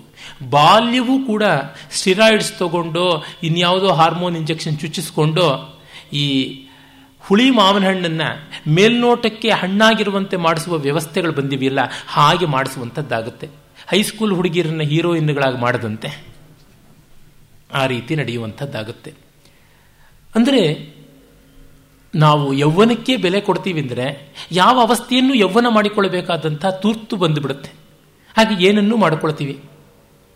ಅದಕ್ಕೆ ನೋಡಿ ಈಚೆಗೆ ಬೆಂಗಳೂರಿನಲ್ಲಿ ಆಧುನಿಕ ಮೆಟ್ರೋ ಮ್ಯಾನ್ ಅಂತ ಕರೀತಾರೆ. ಆ ಮೆಟ್ರೋ ಮ್ಯಾನ್ ಅಂತ ಯಾವನಿದ್ದಾನೆ? ಮಹಾನಗರಗಳ ಗಂಡಸು ಅವನು ತನ್ನ ಸೌಂದರ್ಯ ಪ್ರಜ್ಞೆಯತ್ತ ತುಂಬ ಗಮನ ಕೊಡ್ತಾ ಇದ್ದಾನೆ. ಅದನ್ನು ಸೌಂದರ್ಯ ಪ್ರಜ್ಞೆ ಎನ್ನುವ ಘನವಾದ ಶಬ್ದದಿಂದ ಕರೀಬೇಕು? ಅಥವಾ ಇನ್ಯಾವ ಶಬ್ದದಿಂದ ಕರೀಬೇಕೋ ಗೊತ್ತಿಲ್ಲ. ನನ್ನ ಮಿತಿ ಸೌಂದರ್ಯ ಪ್ರಜ್ಞೆ ಅನ್ನೋ ಶಬ್ದ ಬಿಟ್ಟಿಲ್ಲ. ಹಾಗಾಗಿ his handsomeness consciousness his handsome consciousness beauty consciousness ಎಂಥದ್ದು. ಅದರಿಂದ ಈಗ ಗಂಡಸರು ಕೂಡ ಆ ಫೇಸ್ ಪ್ಯಾಡಿಂಗ್ ಮೊದಲಾದದ್ದನ್ನು ಮಾಡಿಸ್ಕೊಳ್ತಾರೆ. ಆಮೇಲೆ ಅವರು ಕೂಡ ಬ್ಯೂಟಿ ಪಾರ್ಲರ್ಗಳಿಗೆ ಹೋಗ್ತಾರೆ. ಅವರುಗಳಿಗೂ ಸ್ಪೆಷಲ್ ಅಡ್ವೈಸ್ಗಳಿರುತ್ತೆ. ಉಗುರುಗಳನ್ನ ಹೇಗೆ ಕತ್ತರಿಸಬೇಕು, ಮೊಳಕೈಗಳನ್ನು ಹೇಗೆ ನಯವಾಗಿ ಇಟ್ಕೊಳ್ಬೇಕು, ಕಾಲು ಹೇಗೆ ನಿಗಿ ನಿಗಿ ಹೊಳಿತಾ ಇರಬೇಕು, ಈ ಥರದ್ದೆಲ್ಲ ಬಂದಿದೆ ಅಂತಂದರೆ ಇನ್ನು ಹೆಂಗಸರ ಬಗ್ಗೆ ಹೇಳಬೇಕಿಲ್ಲ. ಅಂದರೆ ಕೃತಕವಾಗಿ ಯೌವನವನ್ನು ಆರೋಪ ಮಾಡಿಕೊಳ್ಳದೆ ಅಧ್ಯಾಸ ಮಾಡಿಕೊಳ್ಳದೆ ನಗರದಲ್ಲಿ ಅವರು ನಡೆಯುವ ನಾಣ್ಯ ಆಗೋದಿಲ್ಲ ಅಂತಂದರೆ ಇದು ಮುಂಬೈಗೆ ಬಂದಿರುವಂಥ ಸಮಸ್ಯೆ. ತಪ್ಪಲ್ಲ. ಇದು ಯಾವುದು ತಪ್ಪು ಸರಿ ಅಂತ ಹೇಳ್ತಿಲ್ಲ. ಇರುವುದು ಹೀಗೆ ಅಂತ ತೋರಿಸ್ತಾ ಇರ್ತಕ್ಕಂಥದ್ದು. ಮಹಾಕಲೆ ಬೆರಳೆತ್ತಿದ್ದನ್ನು ತಪ್ಪು ಅಂತ ಹೇಳೋಲ್ಲ. ಅದು ಮಾಡಬೇಕಾಗಿರೋದು ಶಾಸ್ತ್ರ. ನೀತಿಶಾಸ್ತ್ರ ತಪ್ಪು ಸರಿಗಳನ್ನು ತೋರುಬಿರಲಿಟ್ಟು ತೋರಿಸುತ್ತೆ. ಅರೆ ಮಹಾಕಲೆ ತಪ್ಪು ಸರಿಗಳ ಮೇಲೆ ಬೆಳಕನ್ನು ಚೆಲ್ಲುತ್ತೆ. ಒಂದು ವಸ್ತುವಿನ ಮೇಲೆ ಬೆಳಕು ಚೆಲ್ಲದರೆ ವಸ್ತು ವಿಕಾರಗೊಳ್ಳಲ್ಲ. ಅರೆ ವಸ್ತು ಸಾಕಾರಗೊಳ್ಳುತ್ತೆ. ನಿರ್ದೇಶನ ಮಾಡಿ ತೋರಿಸ್ತಕ್ಕಂಥದ್ದು ಶಾಸ್ತ್ರ ಲಕ್ಷಣ ಅಂತ ಅದಕ್ಕೆ ನಾನು ಹೇಳಿದೆ. ಇಲ್ಲಿ ಅವರು ಮುಂಬೈನಲ್ಲಿ ಬರುವಂಥ ತೊಡಕುಗಳು, ತೊಂದರೆಗಳು ಏನು? ಮತ್ತು ಅದು ಬದುಕನ್ನು ಕೊಡುವ ರೀತಿ ಏನು ಅದನ್ನು ಹೇಳ್ತಾರೆ. ಏಕಮುಖವಾಗಿ ಆಲೋಚನೆ ಮಾಡುವುದಿಲ್ಲ. ಕಾರಣ, ಮೌಲ್ಯ ಸಂಘರ್ಷದ ಯುಗದಲ್ಲಿ ಏಕಮುಖವಾದ ಆಲೋಚನೆ ಇರೋದಕ್ಕೆ ಸಾಧ್ಯವೇ ಇಲ್ಲ. ಇದ್ದಲ್ಲಿ ಅವರು ಏನನ್ನೂ ಕೊಡುವುದಕ್ಕೆ, ಏನನ್ನೂ ಹೇಳುವುದಕ್ಕೆ ಆಗೋಲ್ಲ ಅನ್ನೋದು ಗೊತ್ತಾಗುತ್ತೆ. ಅವನು ದೂರದ ಒಂದು ಎಕ್ಸ್ಟೆನ್ಷನ್ನಲ್ಲಿರ್ತಾನೆ. ಅಲ್ಲಿಂದ ಎಲೆಕ್ಟ್ರಿಕ್ ಟ್ರೈನಲ್ಲಿ ದಿವಸ ಆಫೀಸಿಗೆ ಬರೋಕ್ಕೆ ಇಷ್ಟ ಇಲ್ಲದೆ ಒಂದು ಫ್ರೀಲಾನ್ಸರ್ ತರಹ ಮಾಡ್ತಾ ಇರ್ತಾನೆ. ಹಾಗಾಗಿ ಬೇಕಾದಾಗ ಅವನು ಬರೋದು, ಆರ್ಡರ್ ತಗೊಳ್ಳೋದು, ಮಾಡೋದು. ಮಾತ್ರ ನಿಂತು ಒಬ್ರು ಇರ್ತಾರೆ. ಅವರು ಆರ್ಟ್ ಡೈರೆಕ್ಟರ್ ಅಂತ ನಾನು ಹೇಳಿದನಲ್ಲ, ಅವರಿಗೆ ತುಂಬ ಒಳ್ಳೆಯ ಕುಶಲತೆ ಇರುತ್ತೆ. ಬಹಳ ಅಚ್ಚುಕಟ್ಟಾಗಿ ಸರಸರನೆ ಅವರು ಎಲ್ಲ ಸೂಚನೆಯನ್ನು ಕೊಡ್ತಾ ಇರ್ತಾರೆ. ಬಹಳ ಅಚ್ಚುಕಟ್ಟಾಗಿ ಅವರು ವಿವರಗಳನ್ನು ಕೊಡಬಲ್ಲರು. ಹೀಗಿರಬೇಕು, ಹಾಗಿರಬೇಕು ಅಂತ ಹೇಳಬಲ್ಲರು ಯಾರೋ ಒಂದು ಚಪ್ಪಲಿ ಮಾರಬೇಕು ಅಂತಂದರೆ ಸುಂದರವಾದ ತರುಣಿ ಕಾಲಿಗೆ ಚಪ್ಪಲಿ ಮೆಟ್ಕೊಂಡಿರ್ತಕ್ಕಂಥ ಚಿತ್ರ ಬರೀಬೇಕು. ಅದಕ್ಕೆ ಯಾವ ಮಾಡಲ್ ಇಟ್ಕೊಂಡ್ರೆ ಸಾಧ್ಯವಾಗುತ್ತೆ? ಈ ಥರದ್ದು ಅಂತ. ಅವರ ಇನ್ವಿಟೇಷನ್ ಒಂದು ಆಗಬೇಕಾಗುತ್ತೆ, ಮದುವೆದು ಇನ್ವಿಟೇಷನ್ ಅದಕ್ಕೆ ಶ್ರೀಪತಿಗೆ ಹೇಳ್ತಾರೆ, ನೀನು ಬರಕೊಡ್ತೀಯಾ ಅಂತ. ಅದನ್ನು ಅವರು ಕೊಡ್ತಾರೆ ವಿವರಗಳನ್ನು. ಅವರು ಹೇಳ್ತಾರೆ, ಇಲ್ಲಿ ನೋಡಿ, ನಾನೊಂದು ಡಿಸೈನ್ ಯೋಚನೆ ಮಾಡಿದ್ದೇನೆ. ಪುಸ್ತಕ ಬುಕ್ಲೆಟ್ನಂತೆ ಇರಬೇಕು, ಅದೊಂದು ಪುಟ್ಟ ಬುಕ್ಲೆಟ್ನಂತೆ ಇರಬೇಕು. ಮೊದಲನೇ ಹಾಳೆ ತೆಗೆದ ತಕ್ಷಣ ತಿಳಿನೀಲಿಯ ಆಕಾಶದ ಎತ್ತರದಲ್ಲಿ ಒಂದು ಏರೋಪ್ಲೇನ್ನಿಂದ ಗುಲಾಬಿ ಹೂಗಳು ಭೂಮಿಯ ಮೇಲೆ ಉದುರುತ್ತಿರಬೇಕು. ಆಕಾಶದಲ್ಲಿ ನಕ್ಷತ್ರಗಳು ಚಮಕಿಸುತ್ತಿರಬೇಕು. ಅಷ್ಟರಲ್ಲಿ ನಾನು ತಡೆದು ಕೇಳಿದೆ, ನಕ್ಷತ್ರಗಳು ಚಮಕಿಸುತ್ತಿರುವ ರಾತ್ರಿಯಲ್ಲಿ ಆಕಾಶವು ತಿಳಿನೀಲಿಯಾಗಿ ಹೇಗಿರುತ್ತದೆ? ಇಟ್ಸ್ ಎ ಪಾಯಿಂಟ್ ಆದರೆ ರಿಯಲಿಸ್ಟಿಕ್ ಆಗಬಾರದು. ಇದು ಕಲೆ, ನಾನು ಹೇಳುವುದು ಕೇಳಿ. ಆದರೆ ನಕ್ಷತ್ರಗಳ ಆ ರಾತ್ರಿಯಲ್ಲಿ ತಿಳಿಯ ಆಕಾಶವೇ ಇದ್ದಾಗ ಆ ಏರೋಪ್ಲೇನ್ ಒಂದು ವಿಕಾರ ಆಗೋದಿಲ್ಲ. ಏರೋಪ್ಲೇನಿಗೆ ಬದಲು ಒಂದು ಪುಷ್ಪಕ ವಿಮಾನ ಬಂದರೆ ಆ ರೊಮ್ಯಾಂಟಿಕ್ ಕಲ್ಪನೆಯ ವಿಸ್ತರಣವಾಗೋದಿಲ್ವ? ಒಂದು ಅಪಸ್ವರ ಆದಂತೆ ಆಗೋಲ್ವ? ಮೊನ್ನೆ ದಿವಸ ನಮ್ಮ ರಘುವಂಶದ ತರಗತಿಯಲ್ಲಿ ಒಂದು ಪ್ರಶ್ನೆ ಬಂತು. ನಾನು ಆ ರಘುವಂಶದ ಪಾಠದ ತರಗತಿಗಾಗಿ ಇಡೀ ಸ ಹದಿನೈದು ದಿವಸ ಕಾಯ್ತಾ ಇರ್ತೀನಿ. ಕಾಳಿದಾಸನ ಕಾವ್ಯವನ್ನು ನಾಲ್ಕೈದು ಜನ ಸಹೃದಯರ ಜೊತೆಗೆ ಓದುವ ಅವಕಾಶ ಬರುತ್ತಲ್ಲ ಅಂತ. ಯಾವುದೋ ಸಂದರ್ಭದ ಮಾತು ಹೋಗ್ಬಿಟ್ಟು ನನ್ನ ಗೆಳೆಯ ರಾಮಚಂದ್ರ ಹೇಳಿದ, ಒಂದು ಸಿನಿಮಾ ಹಾಡು, ಬಹಳ ಪ್ರಸಿದ್ಧವಾದ ಮುಂಗಾರು ಬಳೆ ಸಿನಿಮಾದ ಹಾಡು. ಅಲ್ಲಿ ನಿನ್ನ ಮುಖ ನೋಡಿ ಚಂದ್ರ ರಜಾ ಹಾಕಿದ ಅಂತ ಏನೋ ಒಂದು ವಾಕ್ಯ ಬರುತ್ತಂತೆ ಈ ರಜಾ ಅನ್ನೋ ಶಬ್ದ ಯಾಕೋ ನಂಗೆ ಸರಿಯಾಗಿ ಕಾಣಿಸ್ತಾ ಇಲ್ಲ ಅಂತ. ಇಲ್ಲ, ಪರವಾಗಿಲ್ಲ, ಸೊಗಸಾಗಿದೆ ಕಲ್ಪನೆ ಅಂತ ನಾವೆಲ್ಲ ಹೇಳಿದ್ವಿ.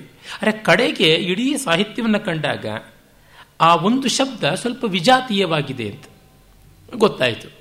ಆದರೆ ಸಿನಿಮಾದ ಅವನ ಪಾತ್ರದ ಹಿನ್ನೆಲೆ, ಅವನ ವ್ಯಕ್ತಿತ್ವ, ಆ ಕಾಲದ ವಾತಾವರಣ ಇದೆಲ್ಲ ನೋಡಿದಾಗ ಅದು ವಿಕಾರವಾಗೋಲ್ಲ ಅಂತ ಕಡೆಗೆ ಆಯಿತು. ಅಂದರೆ ಹಾಗೆ ಒಂದು ವಿಸಂವಾದ ಬಂದಾಗ ಕಲೆಯಲ್ಲಿ ಬಹಳ ಕಷ್ಟ ಆಗುತ್ತೆ. ಇಲ್ಲಿ ಶ್ರೀಪತಿಯೇ ಒಮ್ಮೆ ಜೋಗ ಜಲಪಾತವನ್ನು ಚಿತ್ರಣ ಮಾಡ್ತಾನೆ.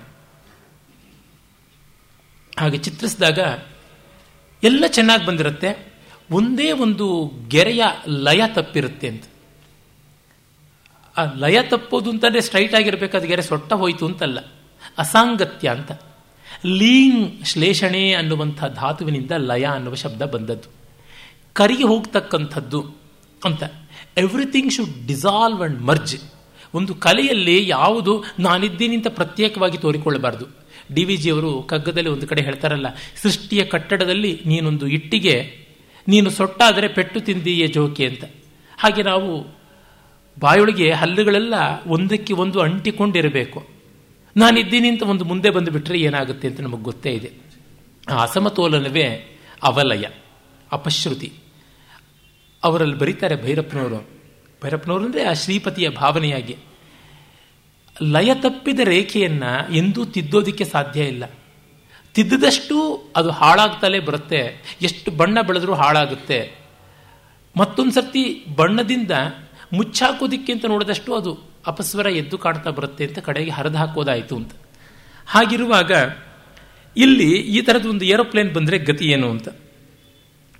ಎರಡನೇ ಪುಟದಲ್ಲಿ ಒಬ್ಬಳು ಕಮಲ ಪುಷ್ಪದಿಂದ ಸುಂದರ ತರುಣಿ, ಊರ್ವಶಿ ಅಂಥವಳು ಅರ್ಧವಾಗಿ ಮಲ್ಲಿಗೆ ಹೂವನ್ನು ಎರಚಬೇಕು.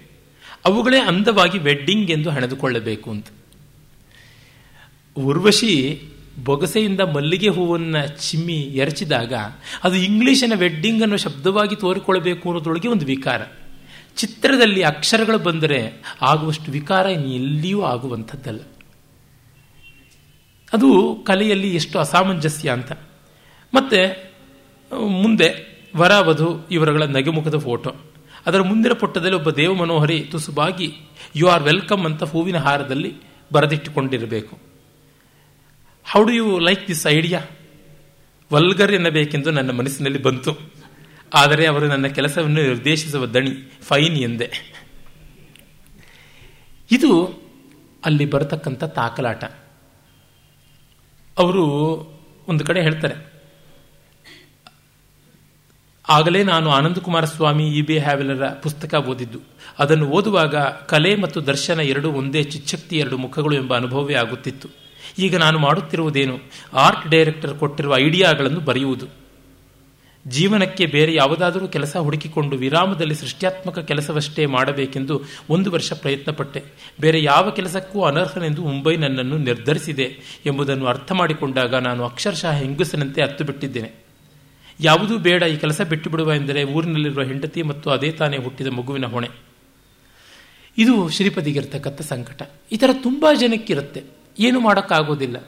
ಅನುಭವಿಸಲೇಬೇಕು. ಇದ್ದೇ ಇರತಕ್ಕಂಥದ್ದು. ವೃತ್ತಿ ಪ್ರವೃತ್ತಿಗಳ ಮಧ್ಯೆ ಸಂಘರ್ಷ ಬಂದೇ ಬರುತ್ತೆ. ಇದು ಈ ಕಾಲದ್ದು ಅಂತಲ್ಲ, ಯಾವ ಕಾಲದಲ್ಲೂ ಇದ್ದದ್ದೇ. ಹಿಂದೆ ರಾಜಮಹಾರಾಜರುಗಳು ಕೇಳಿ ಕೇಳದಂಗೆ ದಾನಶಾಸ್ತ್ರಗಳಲ್ಲಿ ಅವರನ್ನ ಎಲ್ಲ ಕೊಂಡಾಡಬೇಕು ಅಂತನ್ನುವಾಗ ಅದೇ ಫ್ರಸ್ಟ್ರೇಷನ್ ಅಲ್ವಾ ಬಂದದ್ದು. ನಮಗೆ ಯಾವುದೋ ಒಂದು ಸ್ವರ್ಣಯುಗ ಇತ್ತು, ಅಲ್ಲಿ ನಾವು ಕೇಳದಂಗೆಲ್ಲ ಮಾಡಿಸ್ಬಿಡ್ತಾ ಇದ್ರು ಅಂತ ಹೇಳೋಕ್ಕೇನೂ ಆಗೋದಿಲ್ಲ. ಅಲ್ಲೂ ಇದ್ದಿರಬಹುದು. ಆದರೆ ಇಷ್ಟು ಭಿನ್ನ ಭಿನ್ನವಾಗಿ ಆಲೋಚನೆ ಮಾಡತಕ್ಕಂತಹ ಒಂದು ವಿಚಾರದ ಹರಹು ಇರಲಿಲ್ವೇನೋ. ಯಾಕೆಂದರೆ ಈಗ ತರತರವಾಗಿ ಯೋಚನೆ ಮಾಡಬಹುದು ಬಗೆ ಬಗೆಯಲ್ಲಿ ಆಲೋಚನೆ ಮಾಡಬಹುದು ಆ ರೀತಿಯಾದಂಥ ಸಮಯ ಬಂದಿದೆ. ಆಗ ಅಷ್ಟು ಪ್ರಾಲಿಫರೇಷನ್ ಆಫ್ ಥಾಟ್ಸ್ ಇದ್ದಿರಲಾರದು. ಏನೇ ಆಗಲಿ, ಆಗಲೂ ಸಂವೇದನಶೀಲನಿಗೆ ಖೇದವಾಗ್ತಾ ಇತ್ತು ಅನ್ಸುತ್ತೆ. ಯಾಕೆ? ನಾವು ನೋಡ್ತಾ ಇದ್ದೀವಿ.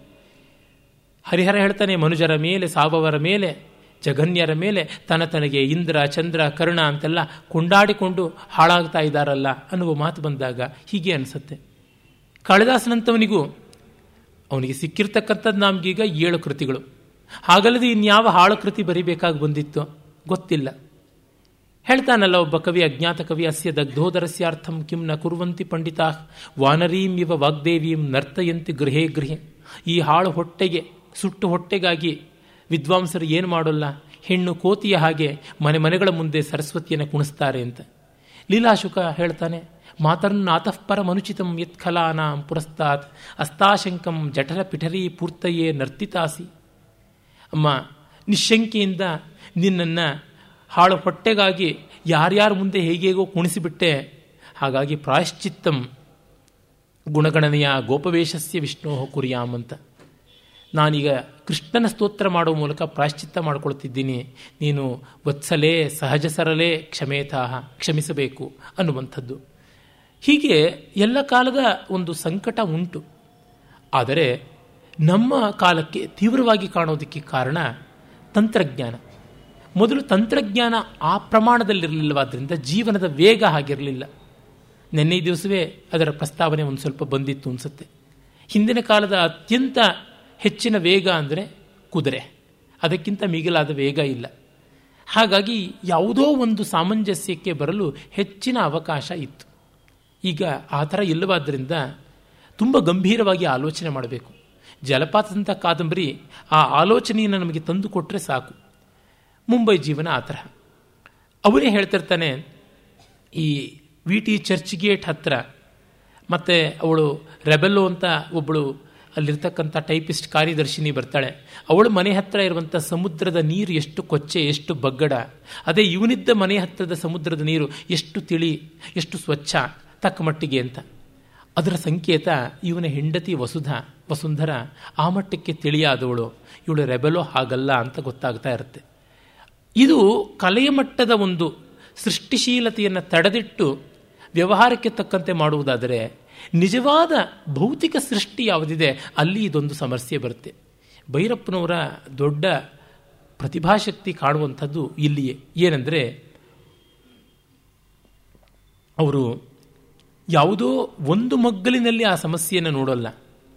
ಅನೇಕ ಮಗ್ಗಲುಗಳಿಂದ ನೋಡ್ತಾರೆ, ಅದು ವ್ಯಕ್ತಿಗಳ ದೇಶ ಕಾಲಗಳ ಚೌಕಟ್ಟಿನಲ್ಲಿ ಮಾತ್ರವಲ್ಲದೆ ಬೇರೆ ಬೇರೆ ಪದರಗಳಲ್ಲಿ ಅಂತ ಬೇರೆ ಬೇರೆ ಪಾತಳಿಗಳಲ್ಲಿ ನೋಡ್ತಾರೆ.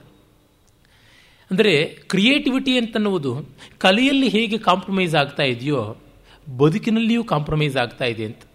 ಒಬ್ಬ ಮನುಷ್ಯನಿಗೆ ಏನು ಕ್ರಿಯೇಟಿವಿಟಿ ಸಂತಾನವೇ ಕ್ರಿಯೇಟಿವಿಟಿ ಅಂತಂದರೆ, ಅದು ಬೆಂಚ್ ಮಾರ್ಕ್ ಏನೂ ಮಾಡೋಕ್ಕಾಗದೇ ಇದ್ದವನು ಶಾಶ್ವತತೆಯನ್ನು ಮತ್ತೊಂದನ್ನು ತಂದುಕೊಡೋಕ್ಕಾಗದೇ ಇದ್ದರೂ ಮಕ್ಕಳ ರೂಪದಲ್ಲಿ ಆದರೂ ಶಾಶ್ವತತೆ ತಂದುಕೊಡ್ತಾನೆ ಅಂತ ಹೇಳ್ತಾರೆ. ಮನುಷ್ಯನಿಗೆ ಸಂತಾನ ಯಾಕೆ ಅಷ್ಟು ತೀವ್ರವಾದಂಥ ಒಂದು ಅಂಶವಾಗಿದೆ ಅಂತಂದರೆ, ಆ ಸಂತತಿಯಲ್ಲಿ ತನ್ನ ಅಮರತ್ವ ಕಾಣಬಲ್ಲ ಅಂತನ್ನುವುದು. ಮಿಕ್ಕ ಯಾರಿಗಾದರೂ ತನ್ನ ಅಮೃತವನ್ನು ಒಂದು ಸ್ವಲ್ಪ ಕಾಲವಾದರೂ ಕಾಣೋದಕ್ಕೆ ಒಂದು ಪುಸ್ತಕವೋ, ಒಂದು ದೇವಸ್ಥಾನವೋ, ಒಂದು ಕಲೆಯೋ ಮತ್ತೊಂದೋ ಅಂತ ಉಂಟು. ಸಾಮಾನ್ಯ ಮಾನವನಿಗೆ ಏನು? ತನ್ನಂತಿರತಕ್ಕಂಥ ಪ್ರತಿರೂಪವನ್ನು ಒಂದನ್ನು ಬಿಟ್ಟು ಹೋಗ್ತೀನಿ ಅನ್ನುವಂಥದ್ದು ಅಂತ. ಈ ಮರ, ಗಿಡ ಮೊದಲಾದವು ಎಲ್ಲ ಕೂಡ ಪ್ರಾಣಿ ಪಕ್ಷಿಗಳು ಹಾಗೇ ಇರತಕ್ಕಂಥದ್ದು ಅಂತ ಹೇಳ್ತಾರೆ. ಇರಲಿ. ಹಾಗಾಗಿ ಆ ಸೃಷ್ಟಿಗೂ ಅವಕಾಶ ಇಲ್ಲ. ಯಾಕೆ? ಸಂತತಿ ನಿಯಂತ್ರಣ ಅಲ್ಲಿ ಬಂದಿದೆ. ಅಂದರೆ ದಾಂಪತ್ಯ ಅನ್ನುವಂಥದ್ದು ಸಂತತಿಗೆ ಅಲ್ಲ ಅಂತ. ಈ ಮಾತನ್ನು ವಂಶವೃಕ್ಷದಲ್ಲಿ ಕೂಡ ವಿಶೇಷವಾಗಿ ಆಡ್ತಾರೆ. ಸಂತತಿಗೆ ಉಳಿದಿಲ್ಲ ದಾಂಪತ್ಯ ಅಂತ. ಹಾಗಿದ್ರೆ ಉಳಿದಿರೋದು ಏನು? ಪರಸ್ಪರ ಭೋಗಕ್ಕೆ ಮಾತ್ರ ಉಳಿದಿದೆ ಅಂತ. ಸೃಷ್ಟಿಯಲ್ಲಿ ಪರ್ಯವಸಾನವಾಗದೆ, ಕೇವಲ ಸುಖದಲ್ಲಿ ಮಾತ್ರ ಪರ್ಯವಸಾನವಾಗತಕ್ಕಂಥ ಯಾವುದೇ ವ್ಯವಸ್ಥೆ ಎಷ್ಟು ಗಟ್ಟಿಯಾದೀತು? ಇನ್ಯಾರೋ ಇನ್ನೂ ಚೆನ್ನಾಗಿದ್ದಾರೆ, ಇನ್ನೂ ಆಕರ್ಷಕವಾಗಿದ್ದಾರೆ, ಇನ್ನೂ ಹೆಚ್ಚಿನ ಭೋಗ ಕೊಡ್ತಾರೆ ಅಂದರೆ ಗಂಡು ಹೆಣ್ಣು ಅತ್ತ ಕಡೆ ತಿರುಗಬಹುದಲ್ಲ? ಅಂತನ್ನುವ ದೃಷ್ಟಿಯಿಂದ ಯೋಚನೆ ಮಾಡಿದಾಗ ಹೌದು ಅಂತ ಅನಿಸಿಬಿಡುತ್ತೆ. ಆಗ ದಾಂಪತ್ಯ ಅನ್ನುವಂಥ ಚೌಕಟ್ಟು ಎಷ್ಟು ದುರ್ಲಭ, ಎಷ್ಟು ದುರ್ಬಲ ಆಗಿದೆ ಎಷ್ಟು ಪ್ರಶ್ನಾರ್ಹವಾಗುವಂಥದ್ದು ಅಂತ ಗೊತ್ತಾಗುತ್ತೆ. ಮೊದಲಾದರೆ ದಾಂಪತ್ಯಕ್ಕೆ ಬಹಳ ದಾರ್ಢ್ಯ ಇದ್ದದ್ದು ಸಂತತಿ ಎನ್ನುವುದರಿಂದ. ಬೇರೆ ಎಲ್ಲೂ ಪಡೆಯೋಕ್ಕಾಗೋಲ್ಲ. ಪಡೆದರೂ ತನ್ನದು ಅಂತ ಹೇಳ್ಕೊಳಕ್ಕಾಗೋದಿಲ್ಲ. ಹಾಗಾಗಿ ಅಲ್ಲಿಯೇ ಆ ವ್ಯವಸ್ಥೆ ಎನ್ನುವಾಗ ಗಾರ್ಹಸ್ಥ್ಯಕ್ಕೆ ಎಷ್ಟು ಗಟ್ಟಿಮುಟ್ಟುತನ ಇತ್ತು, ಈಗ ಇಲ್ಲವಲ್ಲ ಅಂತ. ಹಾಗಂತ ಹೇಳಿ ಸಂತತಿಯನ್ನು ಹೆಚ್ಚು ಮಾಡ್ತಾ ಹೋಗೋಣವಾ? ಅಲ್ಲಿ ಸಂಪನ್ಮೂಲಗಳ ಕೊರತೆ. ಆಗುವಂಥದ್ದು ಅಲ್ಲ. ಹಿಂದೆ ಎಂಟು ಮಕ್ಕಳನ್ನ ಹೇಗೋ ಸಾಕ್ಬಿಡ್ತಾ ಇದ್ರು. ಈಗ ಒಬ್ಬ ಮಗನ ಸಾಕಬೇಕು ಅಂದರೆ ಎಂಟು ಸರ್ತಿ ಯೋಚನೆ ಮಾಡಬೇಕಾಗಿದೆ, ಎಂಟು ವರ್ಷ ಯೋಚನೆ ಮಾಡಬೇಕಾಗಿದೆ. ಅಂತನ್ನುವಲ್ಲಿ ಏನನ್ನೋಣ? ಅದು ಸಾಮಾನ್ಯ, ಮಧ್ಯಮ ವರ್ಗ ಬಡವರ್ಗ ಅವರಲ್ಲ. ಅತಿ ಶ್ರೀಮಂತ ವರ್ಗದವರು ಯೋಚನೆ ಮಾಡ್ತಾ ಇದ್ದಾರೆ. ಈಗಂತೂ ನಾವು ಜಲಪಾತ ಬಂದದ್ದು ನಮಗೆ ಗೊತ್ತಿರುವಂತೆ ಸಾವಿರದ ಒಂಬೈನೂರ ಅರವತ್ತೇಳರಲ್ಲಿ ಅಂತಂದ್ರು ಬರೆದದ್ದು ಅರವತ್ತ್ಮೂರು ಅರವತ್ನಾಲ್ಕರ ಆಸ್ಪಾಸದಲ್ಲಿ ಇರಬೇಕು. ಏನಿಲ್ಲ ಅಂತಂದ್ರೂ ಇದಕ್ಕೆ ಹತ್ತತ್ರ ನನ್ನ ವಯಸ್ಸಾಗಿದೆ ಜಲಪಾತದ ಒಂದು ನಿರ್ಮಾಣ ಕಾಲಕ್ಕೆ. ಈಗ ಇನ್ನೂ ಉಲ್ಬಣವಾಗಿದೆ ಈ ಸಮಸ್ಯೆ. ಈ ಕಾಲದಲ್ಲಿ ಐದಂಕೆ ಸಂಬಳ ಪಡ್ಕೊಳ್ತಕ್ಕಂಥವ್ರು ಆರಂಕಿಯನ್ನು ಮುಟ್ತಾ ಇರ್ತಕ್ಕಂಥವ್ರುಗಳು ಎಲ್ಲರೂ ಕೂಡ ಮಕ್ಕಳೇ ಬೇಡ ಅಂತ, ಅದನ್ನು ಸಾಕುವುದೊಂದು ದೊಡ್ಡ ಜವಾಬ್ದಾರಿ ಅಂತ ಅಂದುಕೊಂಡಾಗ ಯಾಕಿರಬೇಕು? ಲಿವಿಂಗ್ ಟುಗೆದರ್ ಅಂತ ಯಾಕಿರಬಾರದು? ಈ ಥರ ಹೇಗೂ ಇರಬಹುದಲ್ಲ ಅಂತ. ಎಲ್ಲಿವರೆಗೂ ಬಂದಿದೆ ಅಂತಂದರೆ, ಮನೆ ಅಂತ ಮುಂದಿಟ್ಕೊಂಡ್ರೆ ಸೆಕ್ಯೂರಿಟಿ ಇಲ್ಲ. ಇಂಡಿಪೆಂಡೆಂಟ್ ಹೌಸ್ ಅಂತ ಮಾಡಿಕೊಂಡ್ರೆ ಅಪಾರ್ಟ್ಮೆಂಟ್ ಅಂತ ಮಾಡಿಕೊಂಡ್ರೆ ಸೆಕ್ಯೂರಿಟಿ ಉಂಟು ಅಂತ. ಮೊನ್ನೆ ದಿವಸ ನನ್ನ ಮಿತ್ರರೊಬ್ಬರು ಈಗಲೂ ಅಷ್ಟೇ ಅವರ ಕಚೇರಿಗೆ ಹೋಗಿ ಮಾತಾಡಿಸ್ಕೊಂಡು ಬಂದೆ ಬ್ರಿಗೇಡ್ ಮಿಲೇನಿಯಂನಲ್ಲಿ ಅವರ ಮನೆ. ಅವರ ಮಗನ ಉಪನಯನಕ್ಕೆ ಕರೆದಿದ್ರು, ನನಗೆ ಹೋಗೋಕ್ಕಾಗಿರಲಿಲ್ಲ. ಕನಿಷ್ಠ ತಂದೆಯನ್ನಾದರೂ ಕಂಡು ಅವರಿಗೆ ಶುಭ ಕೋರಿ ಬರೋಣ ಅಂತ ಹೋಗಿದ್ದೆ, ಬಂದೆ ಇಲ್ಲಿಗೆ. ಅವರು ಹೀಗೆ ಫೋನ್ನಲ್ಲಿ ಕರೆಯನ್ನು ಕೊಡ್ತಾ ಮಾತನಾಡ್ತಾ ಆ ಎತ್ತರದಲ್ಲಿ ನಿಮಗೆ ಎಂಥ ಶಾಂತಿ ಸಿಗುತ್ತೆ ಅನ್ನೋದನ್ನು ಒಮ್ಮೆ ಅನುಭವಿಸೋದಕ್ಕಾದರೂ ಬರಬೇಕು ಅಂತಂತಿದ್ರು. ನಾನು ತ್ರಿಶಂಕು ಸ್ವರ್ಗದಲ್ಲಿ ಶಾಂತಿಯನ್ನು ಅರಸೋಲ್ಲ ಅಂತಂದೆ. ಏನು ಹೀಗಂತೀರಾ ಅಂತ? ನನಗೇನೋ ನೆಲಕ್ಕೆ ಅಂಟ್ಕೊಳ್ಬೇಕು ಅನ್ಸುತ್ತೆ, ಸ್ವಲ್ಪ ಮಣ್ಣು ಕಾಲು ಗಂಟಬೇಕು ಅಂತ ಅನಿಸುತ್ತೆ ಅಂತಂದೆ. ಇಲ್ಲ ಸೆಕ್ಯೂರಿಟಿ ಮತ್ತೊಂದು ಮಗದೊಂದು ಅಂತ. ನಾನು ಹೇಳಿದೆ ನನ್ನಂಥ ಬ್ರಹ್ಮಚಾರಿ ಬೇಕಾದ್ರೆ ತ್ರಿಶಂಕು ಸ್ವರ್ಗಕ್ಕೂ ಹೋಗ್ಬೋದು ನಿಮ್ಮಂಥ ಗೃಹಸ್ಥರು ಸ್ವಲ್ಪ ನೆಲ ಕಂಟುಕೊಳ್ಬೇಕು. ಅದು ಬ್ರಿಗೇಡ್ ಮಿಲಿಯಂನಲ್ಲಿ, ಮಿಲೇನಿಯಂನಲ್ಲಿ ಮನೆ ಮಾಡಬಲ್ಲಂಥವ್ರಿಗೆ ಮಣ್ಣಿಗಂಟಿದ ಮನೆ ಮಾಡೋದೇನು ಕಷ್ಟ ಇಲ್ಲ ಅಂತಂದೆ. ಈಗ ಕೆಲವರು ಅನಿವಾರ್ಯತೆಯಿಂದ ಫ್ಲ್ಯಾಟ್ಗೆ ಹೋಗುವಂಥವ್ರು ಉಂಟು. ಆದರೆ ಅನುಕೂಲತೆ ಮತ್ತೊಂದು ಅನ್ನುವಂಥ ಇನ್ನೊಂದು ಅದನ್ನು ಗ್ಲೋರಿ ಎನ್ನುವ ದೃಷ್ಟಿಯಿಂದ ಹೋಗ್ತಕ್ಕಂಥದ್ದೇನಾಗುತ್ತೆ? ಅಲ್ಲಿ ಮಾನೋ ಟೈಪ್ ಕಲ್ಚರ್. ಬೇರೆ ಬದುಕಿನ ಅವಕಾಶವೇ ಬರೋದಿಲ್ಲ. ಒಬ್ಬ ಭಿಕ್ಷುಕ ಬಂದು ಭಿಕ್ಷೆ ಬೇಡುವಂತೆ ಇಲ್ಲ. ಅವನು ಸೆಕ್ಯೂರಿಟಿ ಗಾರ್ಡ್ ಹತ್ರ ಸಹಿ ಹಾಕ್ಬಿಟ್ಟಿದ್ವಿ ಇಂಥ ಕಡೆಗೆ ಹೋಗಬೇಕು ಅಂತ ಫೋನ್ ಮಾಡಿ ಒಳಗೆ ಬಂದರೆ ಮಾತ್ರ ಅವನ ಭಿಕ್ಷಾ ಪತ್ರೆಗೆ ಒಂದು ಪೈಸಾ ಬಿದ್ದಿತ್ತು. ಇಲ್ಲದೇ ಇದ್ದರೆ ಇಲ್ಲ. ಅಂದರೆ ನಮ್ಮ ಮನೆ ಮುಂದೆ ವಾರಕ್ಕೆ ಒಂದು ಎರಡು ಸರ್ತಿನಾದರೂ ನಾಗಸ್ವರ ಓದ್ಕೊಂಡು ಬರ್ತಾರೆ. ಒಂದು ಐದು ನಿಮಿಷ ನಾಗಸ್ವರ ಕೇಳಿದ ಮೇಲೆ ನಾನು ಅವನಿಗೆ ದುಡ್ಡು ಕೊಡ್ತೀನಿ. ಹಲವು ವಿಧವಾದಂಥ ಜೀವನದ ದರ್ಶನದ ಅವಕಾಶ ಉಂಟು, ಅದು ತಪ್ಪು ಹೋಗುತ್ತಲ್ವ? ಇಲ್ಲ, ಅದನ್ನೆಲ್ಲ ವಿಡಿಯೋಗ್ರಾಫ್ ಮಾಡಿಬಿಡ್ಬೋದು, ನೋಡಿಬಿಡ್ಬೋದು ಅಂತಂದರೆ, ಗಾಥಾ ಸಪ್ಶತಿ ಹೇಳುತ್ತಲ್ಲ, ಅತ್ತೆ, ಕನಸಲ್ಲಿ ಎಷ್ಟು ನೀರು ಕುಡಿದ್ರೂ ಬಾಯಾರಿಕೆ ಹಿಂಗುತ್ತಾ? ಅಲ್ಲ ಅಂತ. ಹೀಗಾಗಿ, ಒಂದನ್ನು ಪುಸ್ತಕದಲ್ಲಿ ಸಂಗ್ರಹ ಮಾಡ್ಕೊಳ್ತೀನಿ, ಒಂದನ್ನು ಚಿತ್ರದಲ್ಲಿ ಸಂಗ್ರಹ ಮಾಡ್ಕೊಳ್ತೀನಿ ಅಂತಂದರೆ ಸಮಗ್ರವಾದ ಭಾವನೆ ಒದಗಿಸೋದಿಲ್ಲ. ಈ ದೃಷ್ಟಿಯಿಂದ ನೋಡಿದಾಗ, ಅನುಕೂಲತೆ ಇದ್ದವರು ಅಪಾರ್ಟ್ಮೆಂಟ್ಗಳನ್ನು ಬಿಡಬೇಕಾಗತ್ತೆ. ಅಂದರೆ ಪ್ರತ್ಯೇಕತೆಯನ್ನು ಹೆಚ್ಚೆಚ್ಚು ಮಾಡಿಕೊಂಡು ಹೋದಷ್ಟು ಆ ಸಂತಾನಕ್ಕೆ ಜಗತ್ ವೈವಿಧ್ಯ, ಜೀವ ವೈವಿಧ್ಯ, ಜೀವನ ವೈವಿಧ್ಯ ಗೋಚರವಾಗೋದಿಲ್ಲ. ಇದನ್ನೆಲ್ಲ ಗಮನಿಸ್ತಾ ಬಂದಾಗ ಯಾವ ಮಟ್ಟದಲ್ಲಿ ಈ ಕಾದಂಬರಿಕಾರರ ಯೋಚನೆ ಸಾಗಿದೆ ಅನ್ನುವಂಥದ್ದು ಗೋಚರವಾಗ್ತಾ ಬರುತ್ತೆ. ತುಂಬ ಭಯಾನಕವಾದ ಭವಿಷ್ಯವನ್ನು ತೆರೀತಾ ಇದ್ದಾರೆ ಅಂತ. ಇಲ್ಲ, ಇದೆಲ್ಲ ಉಟೋಪಿಯನ್ ಕಾನ್ಸೆಪ್ಟು, ಎಲ್ಲ ನಾಸ್ಟಾಲ್ಜಿಯ. ಅದೇ ಸೊಗಸು, ಅದೇ ಚೆಲುವು, ಅದೇ ಚೆನ್ನ ಅಂತ ನೀವು ಹೇಳ್ತಕ್ಕಂಥದ್ದಲ್ವ ಅಂತಂದರೆ, ಆದರೆ ನಮಗೀಗ ಗೊತ್ತಾಗ್ತಾ ಬರ್ತಿದೆಯಲ್ಲ, ನೆನ್ನೆಯೂ ಆ ಪ್ರಸ್ತಾವ ಬಂದಿತ್ತು, ನಾವು ಶ್ರೇಷ್ಠವಾದ ತಳಿಗಳನ್ನೇ ಬಳಸ್ತೀವಿ ಅಂತ ಕೂತ್ಕೊಂಡ್ರೆ ಆ ತಳಿಗಳು ಶ್ರೇಷ್ಠ ಅಂತ ಆಗುತ್ತವ ಅಂತ. ಪ್ರಶ್ನಾರ್ಹವಾಗ್ತಾ ಇರುವಂಥದ್ದು ಈಗಲೇ ನಮಗೆ ಗೊತ್ತಾಗ್ತಾ ಇದೆ, ಬಯೋ ಇಂಜಿನಿಯರಿಂಗು ಜೆನೆಟಿಕ್ ಇಂಜಿನಿಯರಿಂಗಲ್ಲಿ ನಾವು ಅಂದುಕೊಂಡಂತೆ ಎಲ್ಲ ಆಗ್ತಾ ಇಲ್ಲ. ಏನು ಬೇಕಿಲ್ಲ? ನೀವು ಗಾಂಧಿ ಬಜಾರಿಗೆ ಹೋಗ್ಬಿಟ್ಟಿದ್ರೆ ಕೊತ್ತಂಬರಿ ಸೊಪ್ಪು ಕೊಂಡುಕೊಂಡು ನೋಡಿ. ಮರದಂತೆ ಬೆಳೆದಿರುತ್ತವೆ. ಕೊತ್ತಂಬರಿಯ ಮರ ಅಂತ ಕರೀಬೇಕು. ಆದರೆ ಹೆಸರಿಂದ ಬಿಟ್ಟು ಅದಕ್ಕೆ ಕೊತ್ತಂಬರಿಯ ಇನ್ಯಾವ ಗುಣವೂ ಇಲ್ಲ. ಎಲೆಯ ಆಕಾರ ಕೂಡ ಪೈಶಾಚಿಕವಾದಂಥ ವಿಸ್ತಾರ.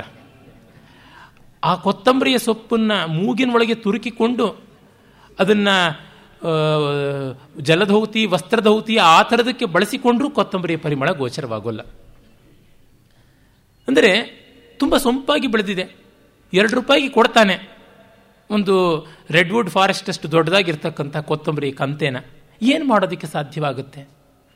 ಅದನ್ನು ಅಷ್ಟು ಹಾಕಿದ್ರೂ ಆಗೋದಿಲ್ಲ ನಾನು ಒಮ್ಮೆ ಕೊತ್ತಂಬರಿ ಆ ಥರದ್ದನ್ನು ತಂದು ಹೆಚ್ಚುತ್ತಾ ಇದ್ದೆ. ಅದು ನೋಡಿಬಿಟ್ಟು ನಮ್ಮ ಅಣ್ಣ ಕೇಳ್ದ, ಏನು ಕೊತ್ತಂಬರಿ ಹುಳಿನ ಇವತ್ತು? ಅಂತ.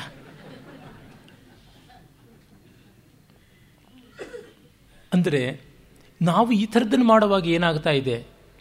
ಸಮೃದ್ಧಿ ಅಂತ ಮಾಡ್ತಾ ಇದ್ದೀವಿ. ಸತ್ವ ಇಲ್ಲದ ಸಮೃದ್ಧಿಯಿಂದ ಏನು ಬರೋಕ್ಕೆ ಸಾಧ್ಯವಾಗುತ್ತೆ? ಇವುಗಳ ಕಡೆಗೆ ಆಲೋಚನೆ ಮಾಡುವಂತೆ ಮಾಡ್ತಾ ಇದೆ. ಹಾಗಿದ್ದರೆ ನಮಗೆ ಫ್ಲಾಟ್ ಗಂಟಿದ್ದು ಬದುಕಾಗ್ಬಿಟ್ಟಿದೆ. ಈ ಮರದಂಥ ಕೊತ್ತಂಬರಿ ಸೊಪ್ಪೆ ತಿನ್ನುವ ಜೀವನ ಆಗಿಬಿಟ್ಟಿದೆ. ನಾವು ಏನು ಮಾಡೋಣ? ಅದನ್ನು ಬಿಟ್ಬಿಡೋಣವೇ? ಇದನ್ನು ತಿಪ್ಪೆಗೆಸಿಯೋಣವೇ ಅಂತಂದರೆ ಅಲ್ಲ. ಆಲೋಚನೆ ಮಾಡಿದ್ರೆ ಪರಿಹಾರ ಹೊಳೆಯದೇ ಇದ್ದರೂ ಕೂಡ ನಮಗೆ ಇರುವಂಥದ್ರೊಳಗೆ ಯಾವುದು ಬಿಟ್ಟು ಹೋಗ್ತಾ ಇದೆ ಬೆರಳಸಂದಿಯಿಂದ ಯಾವುದು ನುಣುಚಿಕೊಳ್ತಾ ಇದೆ, ಅದನ್ನು ಉಳಿಸೋದಕ್ಕೆ ಸಾಧ್ಯವಾದೀತಾ ಅನ್ನುವ ಪುನರಾಲೋಚನೆ ಬರುತ್ತೆ. ಸೆಕೆಂಡ್ ಥಾಟ್ ಕೊಡ್ತೀವಿ. ಅನ್ಯಾಲೋಚನೆ ಬರುತ್ತೆ. ಅದನ್ನು ಅವರು ತೋರ್ಪಡಿಸ್ತಾರೆ. ಮತ್ತು ಹೆಂಡತಿ ವಸುಂಧರ, ಅವಳು ಸಂಗೀತದವಳು. ನಾನು ಮಂದಿರದ ಬಗ್ಗೆ ಮಾತನಾಡುವಾಗ ಆ ಸಂಗೀತದ ವಿವರವನ್ನು ಕೂಡ ಹೇಳಿದೆ. ಅದ್ಭುತವಾಗಿ ಬರುತ್ತೆ. ತುಂಬ ಸೊಗಸಾಗಿರ್ತಕ್ಕಂಥ ವಿವರಗಳು. ಇಡೀ ಕಾದಂಬರಿಯನ್ನೇ ಓದಿ ಹೇಳಬೇಕಾ ಅಂತ ಅನಿಸುತ್ತೆ. ಅಷ್ಟು ಚೆನ್ನಾಗಿರುವಂಥ ಸ್ವಾರಸ್ಯ. ಆ ವಸುಧಾಗು ಅಂದರೆ ವಸುಂಧರಾಗು ಮತ್ತು ರೆಬಲೋಗೂ ಇವನೊಂದು ಹೋಲಿಕೆ ಕೊಡ್ತಾನೆ. ಆದರೆ ವಸುಧಾಗೆ, ವಸುಂಧರಾಗಿ ಹೋಲಿಕೆಯನ್ನು ಕೊಡೋದಕ್ಕೆ ಹೋಗೋದಿಲ್ಲ. ಪ್ರಕಟವಾಗಿ ಇನ್ನೊಂದು ಕಡೆ ಕೊಡ್ತಾನೆ, ಅದು ಏನಂದರೆ ತಂಬೂರಿ ಅಂತ. ವಸುಂಧರ ತಂಬೂರಿ, ರೆಬೆಲೋ ಹಾರ್ಮೋನಿಯಂ ಅಂತ. ಹಾರ್ಮೋನಿಯಂನಲ್ಲಿ ಶ್ರುತಿ ಮಾಡಬೇಕಾಗಿಲ್ಲ. ತಂಬೂರಿಗೆ ಶ್ರುತಿ ಮಾಡಬೇಕು. ಎಂಥ ಅದ್ಭುತವಾದ ರೂಪಕ ಅಂತಂದರೆ ಭೈರಪ್ಪನವರು ಕಲೆಗಾರರಲ್ಲ ಅಂತ ಅನ್ನೋರು ಷಷ್ಟಿರ್ವರ್ಷ ಸಹಸ್ರಾಣಿ ವಿಷ್ಠಾಯಾಮ್ ಜಾಯತೆ ಕ್ರಿಮಿಹಿ ಅಂತ ಅನ್ಬೇಕಷ್ಟೇ, ಇನ್ನೇನು ಹೇಳೋದಕ್ಕಾಗೋದಿಲ್ಲ. ಅಂಥ ಒಂದು ಬೇಸರ ಆಗುತ್ತೆ. ಆ ಹೆಂಡತಿ ಇವಳು ತಂಬೂರಿ ಎನ್ನುವಾಗ ತಂಬೂರಿಯ ಶ್ರುತಿ ಮಾಡೋದು ಬಹಳ ಕಷ್ಟ, ನಿಜ.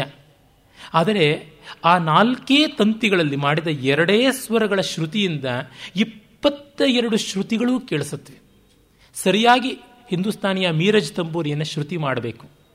ಮಾಡಿಬಿಟ್ಟಿದ್ದನು ಅದರ ದಂಡಿಗೆ ಕಿವಿ ಕೊಡಬೇಕು.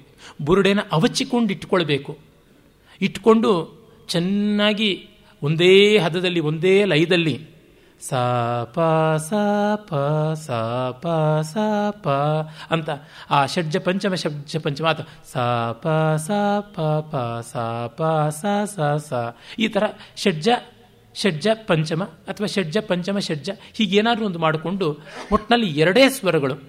ಆದರೆ ಆ ಸ್ವರಗಳು ಅಷ್ಟು ಗಂಭೀರವಾಗಿ, ಗುಂಭನವಾಗಿ ಆ ಎಲ್ಲ ಧ್ವನಿಗಳನ್ನು, ಎಲ್ಲ ಶ್ರುತಿಗಳನ್ನು, ಎಲ್ಲ ಗಮಕಗಳನ್ನು ಉಂಟು ಮಾಡುತ್ತವೆ ಅಂತ ನಾವು ಕೇಳಿದಾಗ ಗೊತ್ತಾಗುತ್ತೆ.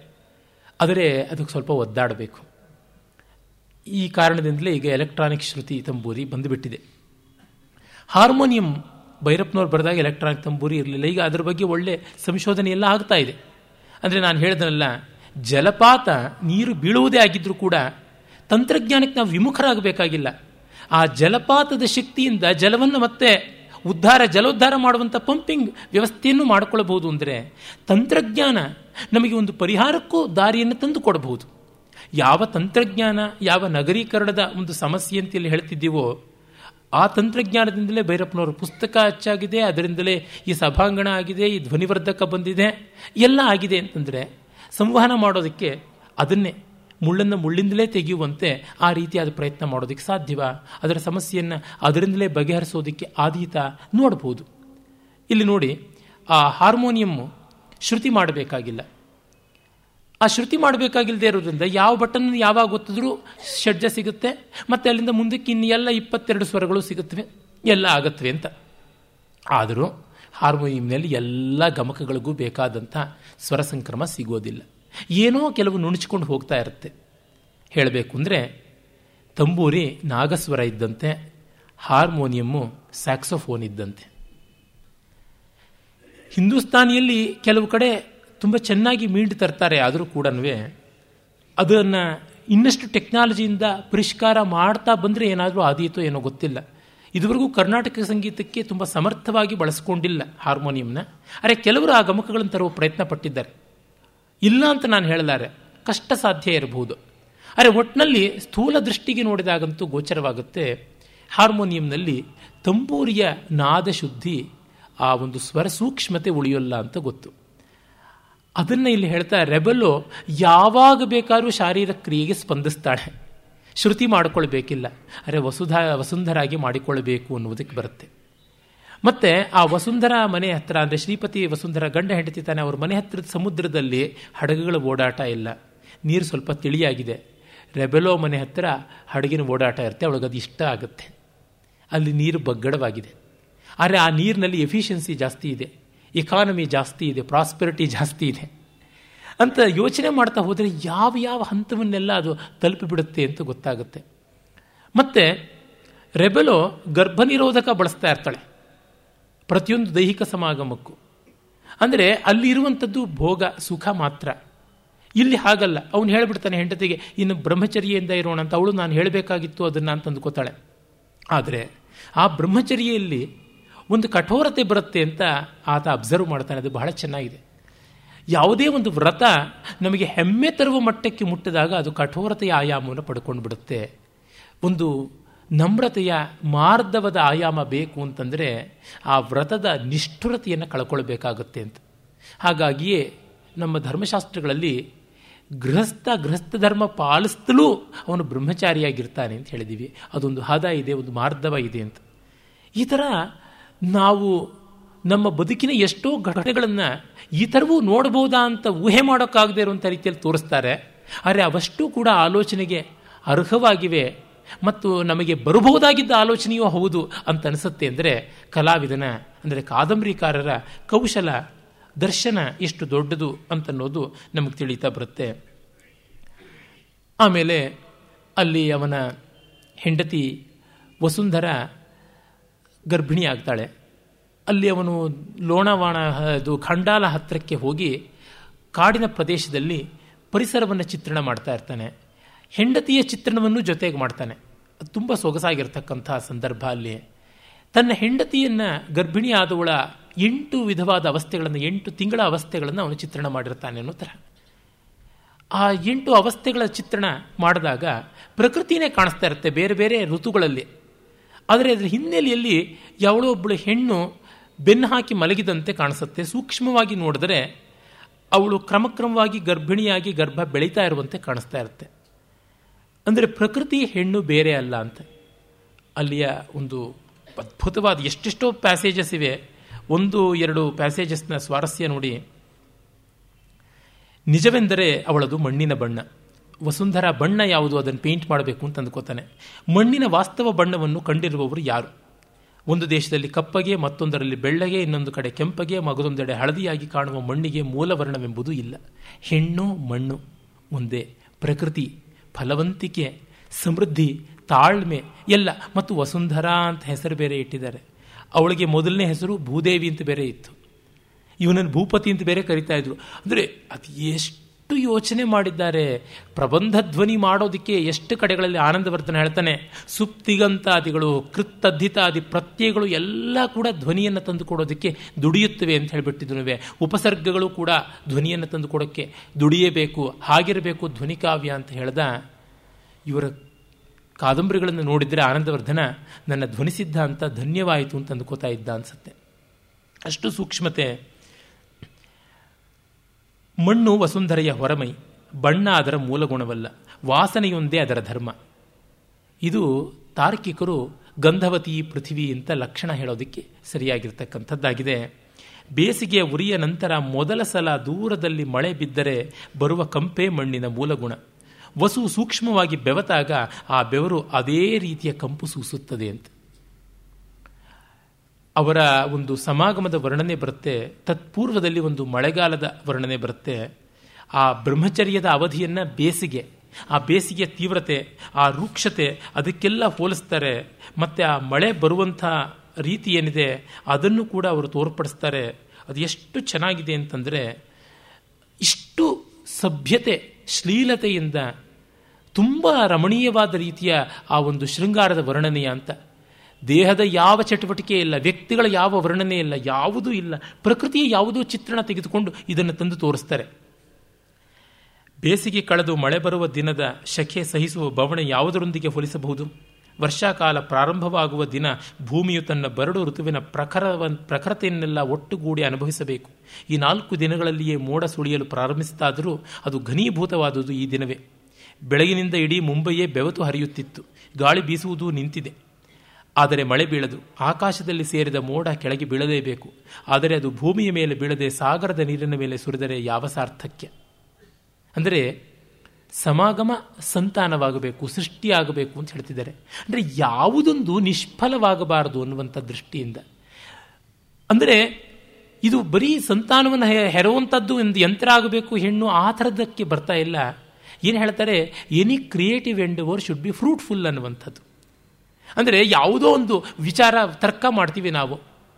ಬಸ್ನಲ್ಲಿ ಪ್ರಯಾಣ ಮಾಡ್ತಿದ್ದಾಗ ಎರಡು ಗಂಟೆ ಪ್ರಯಾಣದಲ್ಲಿ ತೀಟೆ ತಿರುಗಿಸ್ಕೊಳ್ಳೋಕ್ಕೋಸ್ಕರ ವಾದ ಮಾಡ್ದಂತೆ ಅಂತ ಅಂತಕ್ಕಂಥದ್ದು. ಹಸಿವಾಯಿತು. ಏನೋ ನಾಲಿಗೆ ಚಟಕ್ಕೋಸ್ಕರ ಯಾವುದೋ ಒಂದು ಹೋಟೆಲ್ಗೆ ನುಗ್ಗಿದ್ವಿ, ತಿಂದ್ವಿ.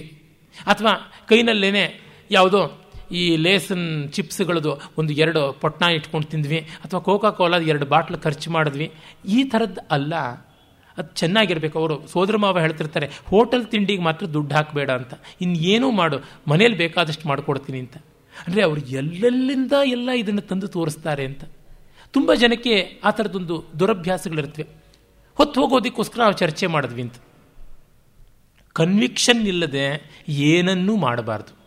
ಮಾಡುವಂಥದ್ದು ನಿಷ್ಪ್ರಯೋಜನವಾಗುತ್ತವೆ ಕೆಲವೊಮ್ಮೆ ಕೆಲವರು ನನ್ನ ಹತ್ರಕ್ಕೆ ಬಂದು ಚರ್ಚೆ ಮಾಡೋದುಂಟು. ನಿಮ್ಮನ್ನು ಕೆರಳಿಸಿದ್ರೆ ನೀವು ಹೊಸ ಹೊಸ ವಿಷಯಗಳು ಹೇಳ್ತೀರಾ ಅಂತ. ನೀವು ಕೆರಳಿಸೋದು, ಅರಳಿಸೋದು ಏನೂ ಮಾಡಬೇಕಾಗಿಲ್ಲ. ಇಂಥ ವಿಷಯದಲ್ಲಿ ನಾನು ಮಾತಾಡ್ತಾ ಇರೋದು ಅಂತ ನಿಮ್ಮ ನಿಲುವು ಹಿಡಿದು ಹೇಳಿ ಅಂತ.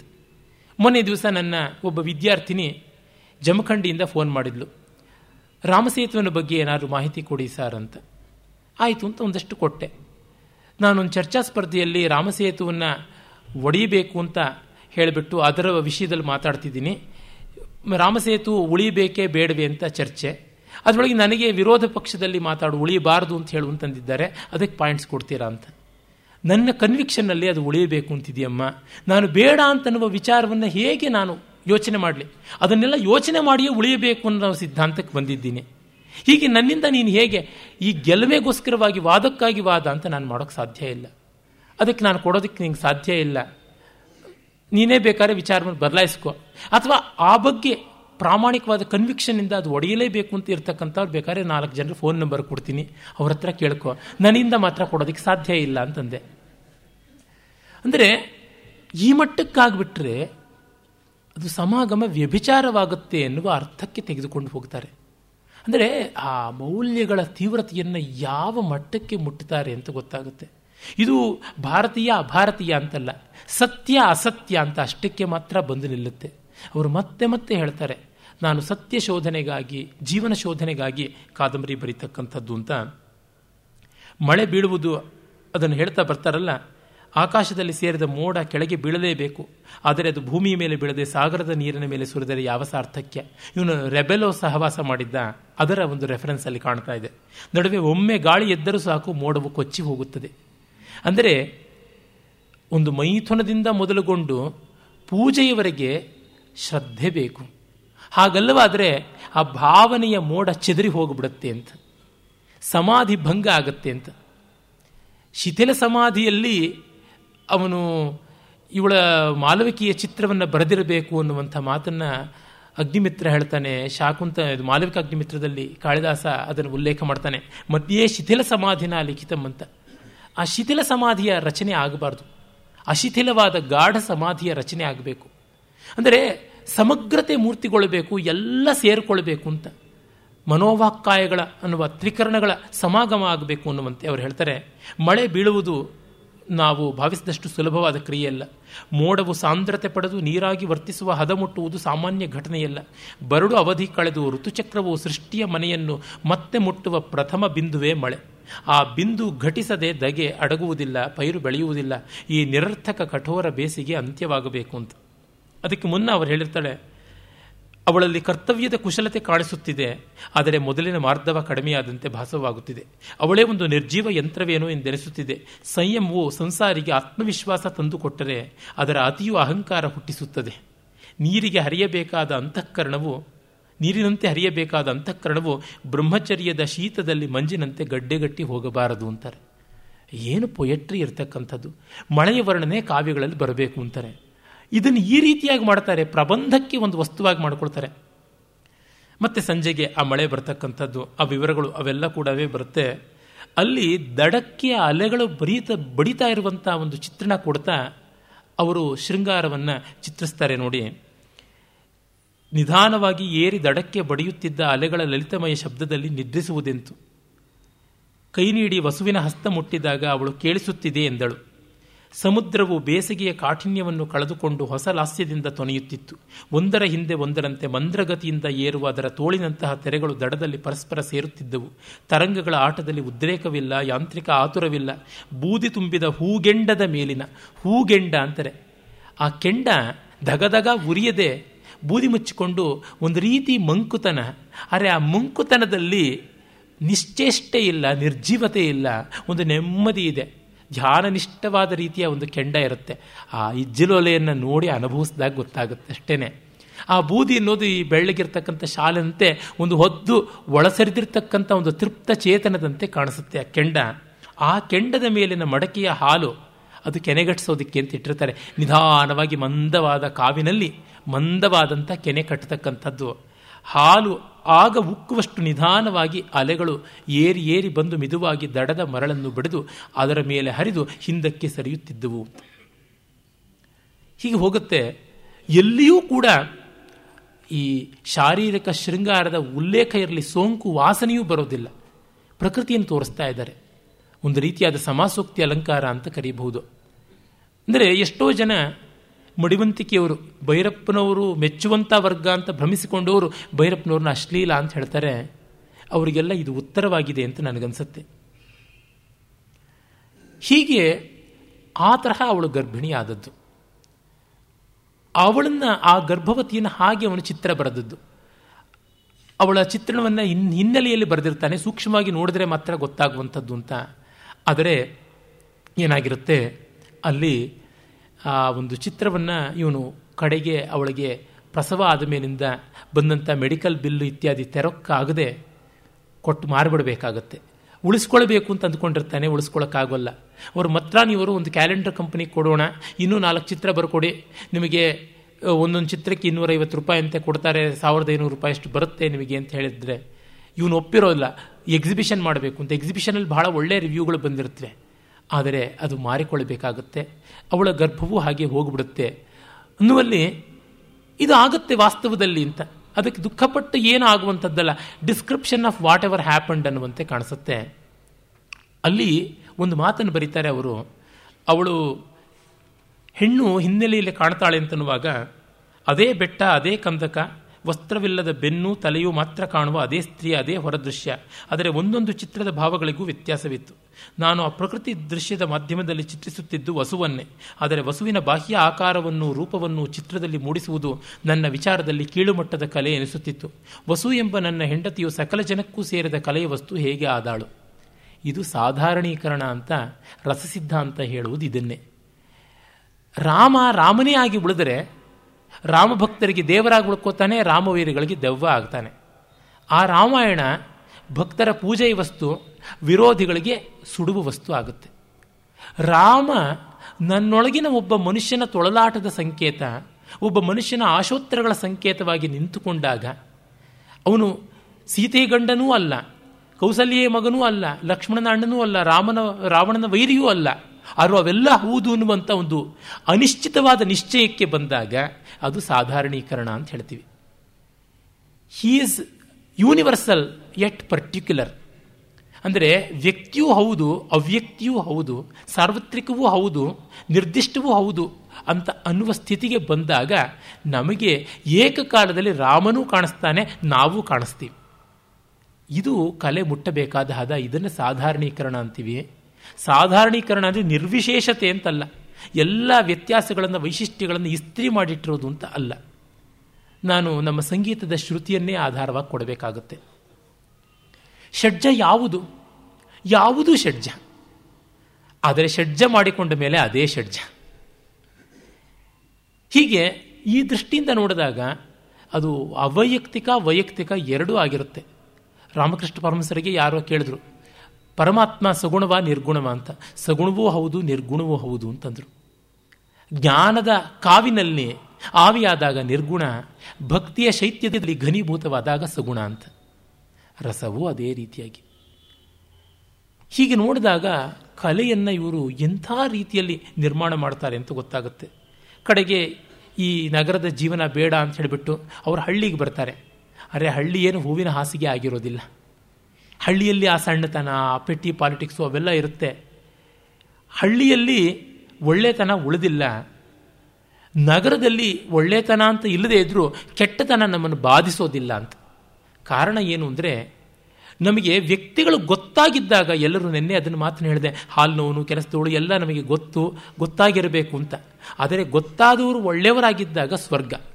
ನಮ್ಮ ಪರಿಚಿತರು ಕೆಟ್ಟವರಾಗಿಬಿಟ್ಟಾಗ ಆದರೆ ನಿಮಗೆ ನಗರದಲ್ಲಿ ಎಲ್ಲರೂ ಅಪರಿಚಿತರೇ. ಹಾಗಾಗಿ ಕೆಟ್ಟವನು ಅಪರಿಚಿತ. ಆ ದೃಷ್ಟಿಯಿಂದ ನಿಮಗೆ ಕೆಟ್ಟದ್ದು ಸೋಂಕೋದಿಲ್ಲ. ಹಳ್ಳಿಯಲ್ಲಿ ಕೆಟ್ಟದ್ದು ನಿಮ್ಮ ಮೇಲೆ ದಾಳಿ ಮಾಡ್ತಾ ಇರುತ್ತೆ. ನಗರದಲ್ಲಿ ಕೆಟ್ಟದ್ದು ಸೋಂಕೋದಿಲ್ಲ. ಅರೆ ಏನೋ? ಒಳ್ಳೆಯದು ಸೋಂಕೋಲ್ಲ. ಎಚ್ ಕೆ ರಂಗನಾಥ್ ಅವರೊಮ್ಮೆ ನನಗೆ ಹೇಳಿದರು, ನೀನು ಬ್ರಹ್ಮಚಾರಿನಪ್ಪ. A bachelor may not have problems, but he will not have pleasures. ಅಂತಂದರು. ಒಳ್ಳೆಯದು ಪರವಾಗಿಲ್ಲ ನಗರ ಜೀವನ ಅಂತ ನಾನು ಅಂದಿದ್ದೆ. ತಪ್ಪಿಲ್ಲ. ಅಂದರೆ ಕಡೆಗೆ ಅವನು ಮುಂಬೈಗೆ ಬರಬೇಕಾಗುತ್ತೆ. ಕಾದಂಬರಿಯನ್ನೇ ತಾವು ಓದಬೇಕು, ಬಹಳ ವಿವರಗಳು ಉಂಟು. ಆಗ ಮತ್ರಾನಿಯವ್ರನ್ನ ಯಾರನ್ನ ಇವನು ಬೈತಾ ಇದ್ದ, ಅವರು ಕರೆದು, ಆಯ್ತಪ್ಪ, ನೀನು ಮಾಡು, ಆದರೆ ಒಂದು. ನೀನು ಮನೇಲಿದ್ದು ಫ್ರೀಲಾನ್ಸರ್ ಆಗಿ ಮಾಡೋಕ್ಕಾಗಲ್ಲ. ಕಚೇರಿಗೆ ಬಂದು ಬೆಳಗ್ಗೆ ಎಂಟು ಗಂಟೆಗೆ ಎಲೆಕ್ಟ್ರಿಕ್ ಟ್ರೈನ್ ಹಿಡಿದು ಬಂದು ಮತ್ತೆ ಸಂಜೆ ಆರು ಗಂಟೆಗೆ ಹೋಗಬೇಕು ಅಂತ ಹೇಳ್ತಾರೆ. ಯಾಂತ್ರಿಕ ಜಗತ್ತಿನ ಒಂದು ಮಟ್ಟದ ಯಾಂತ್ರಿಕತೆಯನ್ನು ತಪ್ಪಿಸಿಕೊಂಡವನು ಇನ್ನಷ್ಟು ಯಾಂತ್ರಿಕತೆಗೆ ತುತ್ತಾಗಬೇಕಾಗುತ್ತೆ. ಅಂದರೆ ನಾಸ್ಟಾಲಜಿಯಾ ಅನ್ನೋದಕ್ಕೆ ಹೋಗ್ಬಿಟ್ಟಾಗ ಏನಾಗುತ್ತೆ ಅಂತ. ಈ ಥರದ್ದು ಎಷ್ಟೋ ವಿವರಗಳು ಬರ್ತವೆ. ಕೇವಲ ಜಲಪಾತಕ್ಕೆ ಒಂದು ದಿಗ್ದರ್ಶನ ಮಾತ್ರ ಮಾಡಿದ್ದು. ಇನ್ನು ಮತದಾನದ ಕಡೆಗೆ ನಾವು ಹೊರಡ್ಬೋದು. ಜಲಪಾತ, ನಗರ, ಹಳ್ಳಿ, ಕಲೆಯಲ್ಲಿ ವಾಣಿಜ್ಯತೆ, ವಾಣಿಜ್ಯತ್ವ ಮತ್ತು ಕಲಾತ್ಮಕತ್ವ ಈ ತರಹ ಈ ದ್ವಂದ್ವಗಳನ್ನು ಮತ್ತು ಫಲವಿಲ್ಲದ ಸೃಷ್ಟಿ. ಅಂದರೆ ಆ ಸೃಷ್ಟಿ ಅನ್ನೋದು ವ್ಯವಹಾರ ಆಗುತ್ತೆ ಅಂತ. ಈಗ ಅಡ್ವರ್ಟೈಸ್ಮೆಂಟ್ಗೋಸ್ಕರವೇ ನಾನು ಚಿತ್ರ ಬರೀತೀನಿ ಅಂತಂದರೆ ಅದು ವ್ಯವಹಾರ ಆಗುತ್ತೆ. ಕಲೆ ಅರಳಬೇಕು. ಅರಳಿದ ಕಲೆಯನ್ನು ನೀವು ಅಡ್ವರ್ಟೈಸ್ಮೆಂಟಿಗೆ ಬಳಸ್ಕೊಳ್ಳಿ. ಆದರೆ ಉದ್ದೇಶವೇ ಅಡ್ವರ್ಟೈಸ್ಮೆಂಟಿಗೆ ಅಂತ ಇರಬಾರ್ದು. ಸೇಡಿಯಾಪು ಅವರು ಹೇಳ್ತಾರಲ್ಲ, ಹಣಕ್ಕಾಗಿ ಬರೆಯುವುದು ತ್ಯಾಜ್ಯ, ಬರದ ಮೇಲೆ ಹಣ ಬಂದರೆ ಪೂಜ್ಯ ಅಂತ. ಮೊದಲನೇದು ಕೂಲಿ ಕೆಲಸ ಇದ್ದಂತೆ, ಎರಡನೇದು ದಕ್ಷಿಣೆ ಪಡೆದಂತೆ ಅಂತ ಹೇಳ್ತಾರೆ. ಕಾರ್ಯಾಂತೆ ದಕ್ಷಿಣ ಅಂತ ಹೇಳಿಬಿಟ್ಟು. ನೀವು ಯಾವತ್ತು ನಿಮ್ಮ ಕೆಲಸಕ್ಕೆ ಇಷ್ಟು ರೇಟ್ ಅಂತ ಹೇಳಿಬಿಡ್ತೀರೋ, ಆವತ್ತು ಅದು ಹಾನರರಿಯಂ ಅಂತ ಅನಿಸಿಕೊಳ್ಳೋದಿಲ್ಲ. ಹಾನರ್ ಅಲ್ಲಿ ಇರೋಲ್ಲ. ಸ್ಯಾಲರಿ ಅಂತಾಗುತ್ತೆ. Your fee ಅಂತಾಗುತ್ತೆ.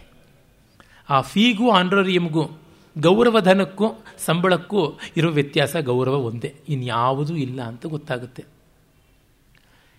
ಇದನ್ನು ಆ ವಿವರಗಳನ್ನು ಅಲ್ಲಿ ಕಂಡ್ವಿ.